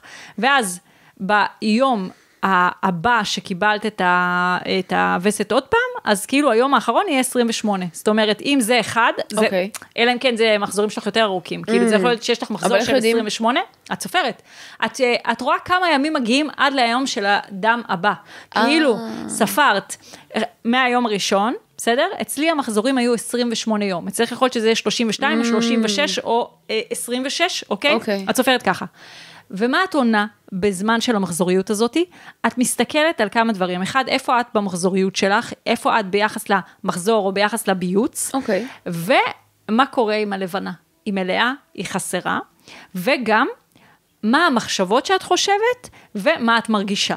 מה הכוונה, מה המחשבות או מה, מה שאת מרגישה? תקשיבי, אני, זה כאילו... מה זה, פ- סקופ מטורף. זה פרק בקורס, אחותי. וואו. יש לנו מחשבות שחוזרות על עצמם. אוקיי. לפני, אה, לפני אה, וסת, אנחנו תמיד רוצות, שימי לב, תראי איזה מחשבות את חושבת. אצלי זה היה, תמיד הייתי רוצה לזרוק דברים. כאילו, היה מגיע הווסת, אני רוצה לזרוק את זה, אני לא רוצה את זה, אני רוצה להפסיק את זה, אני רוצה לסיים את זה, אני רוצה... אוקיי. כן, יש איזושהי תנועה מסוימת, שתמיד הייתה חוזרת על עצמה כל חודש. מה שקורה שהמחקר הזה, הוא נותן לך כמה דברים. קודם כל, הוא מאפשר לך לראות איך ההורמונליות שלך משפיעה על המחשבות שלך ומשפיעה על הרגשות שלך. אוקיי. בכל חודש יש דברים שחוזרים על עצמם. בוא'נה, אנחנו לא עכשיו גם את עצמנו, תקשיבי, מה גם זה? כאבים פיזיים בגוף, כן? גם כאבים פיזיים בגוף, שחוזרים בסמוך לווסת, או כשבאים עם הביוץ, כן? יש הרבה שאת יכולה ללמוד מהמחקר הזה, אבל גם, כתוצאה מאיפה את נמצאת במחזור הווסת שלך, יש בתוכך כרגע יותר אנרגיה זכרית או יותר אנרגיה נקבית. איך אני יודעת את זה? את תראי, לפי התנועה שלך, שאת רוצה להוציא עכשיו דברים לפועל, את רוצה להיות בחוץ, או שאת רוצה להיות בפנים. אם את רוצה להיות בהתכנסות. וזה ממש, שתביני שיש, אנחנו מלמדים את זה, תקשיבי, יש לנו בקורס תקשיבי, זוגיות. פרואקטיבית שלנו רק את הזמן שבו אנחנו מלמדים מתי עולה לך ההורמון הזכרי, ומתי עולה ההורמון הנקבי. וכשאת יודעת את זה, תקשיבי, את יודעת איזה פנומנלי מה, זה זה כוח לשבץ, פסיכי. זה כוח פסיכי, כי את משבצת את האירועים שיש לך ביומן, לפי הזמנים שבהם בא לך להיות בחוץ, את יותר בזכרי שלך, או את יותר, בנק, יותר מבייצת, הולכת לכבוש את העולם, כן? זה זמן לעשות דברים שהם בחוץ. בסמוך לווסת, זה זמן להתכנסות, זה זמן ל... אה, וואי, זה אני זמן מתה על לזרוע- זה.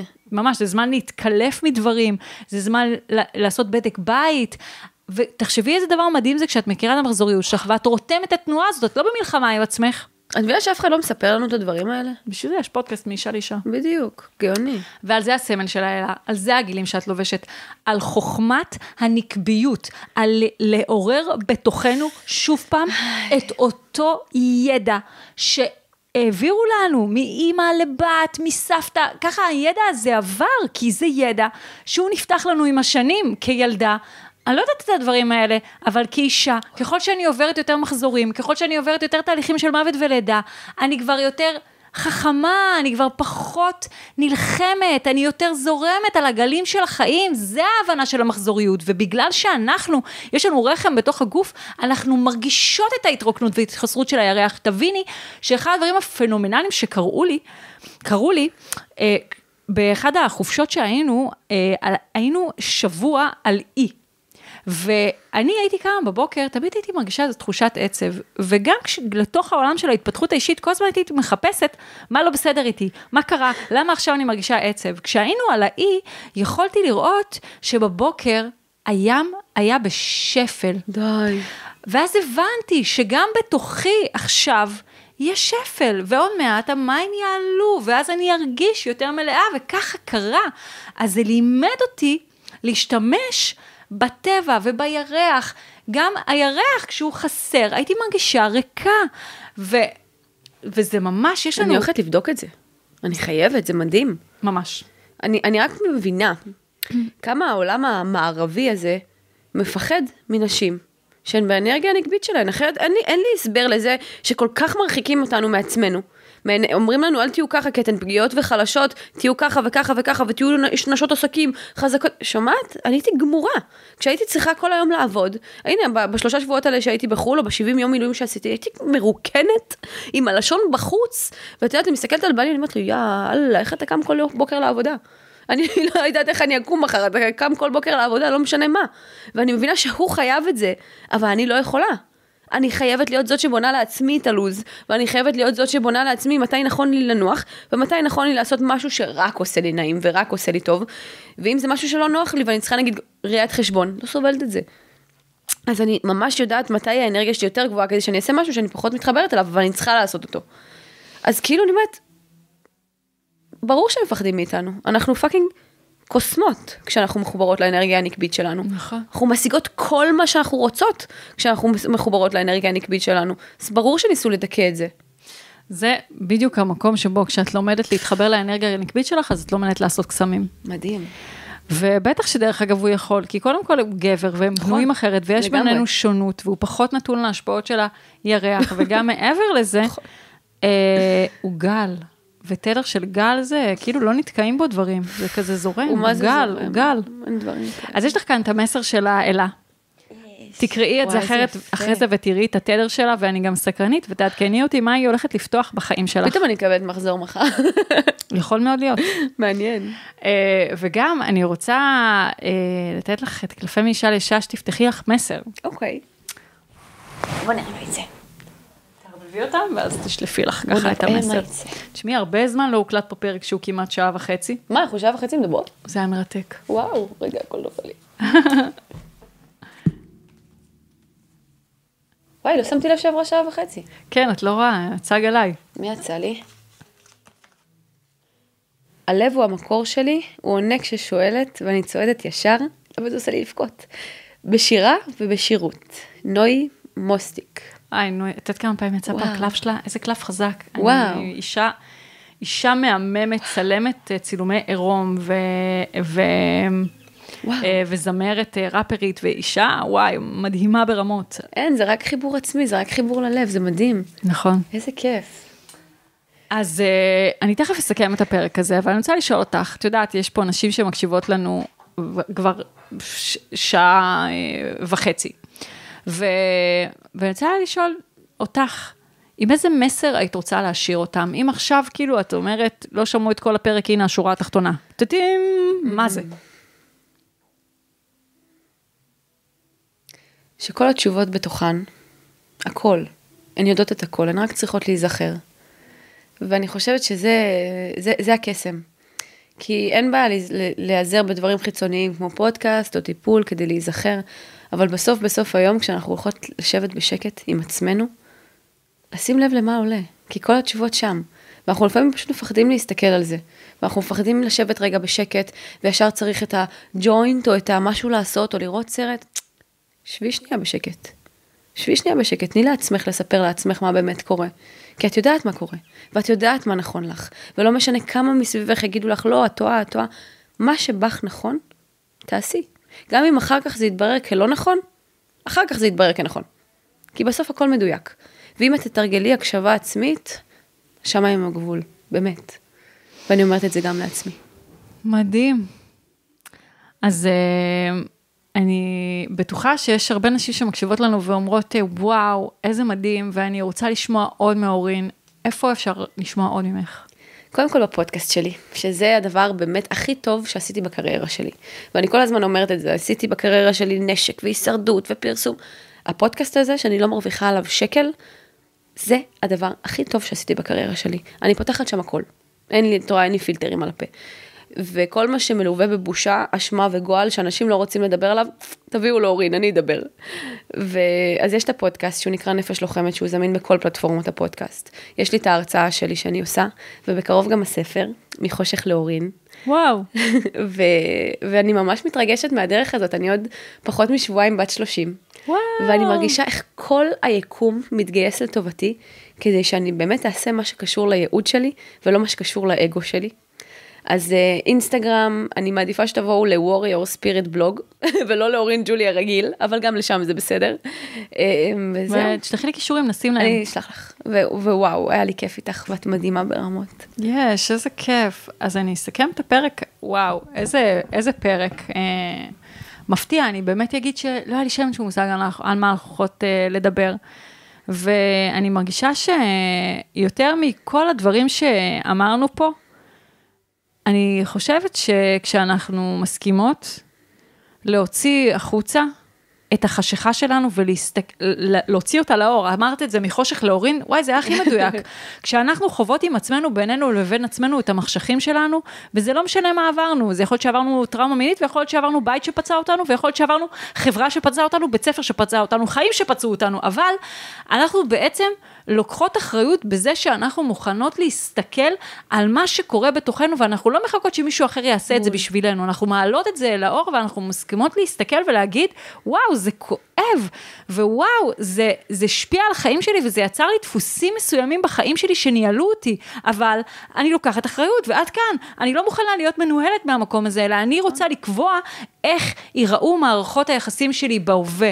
בראש ובראשונה מערכת היחסים שלי עם עצמי, אחרי זה מערכת היחסים הזוגית שלי, שהיא המערכת היחסים הכי קרובה שלי, ו- ואחרי זה שאר מערכות היחסים שלי. כי בסופו של דבר, שוב פעם, מה שאנחנו פוגשות בחיים זה את עצמנו, אז זה חשוב ממש שנדע אנחנו להיות uh, אימהות טובות ומטיבות לעצמנו, ו- ונדע גם להגיד לעצמנו, וואו, זה עבר דברים קשים, אבל, אבל תראי איזה יופי איך צמחת מזה. ואת יודעת, יותר מזה, זה העלה לי, שבסוף כל כאב שחווינו, אנחנו כאן לתיקון. אז למה שלא נתקן?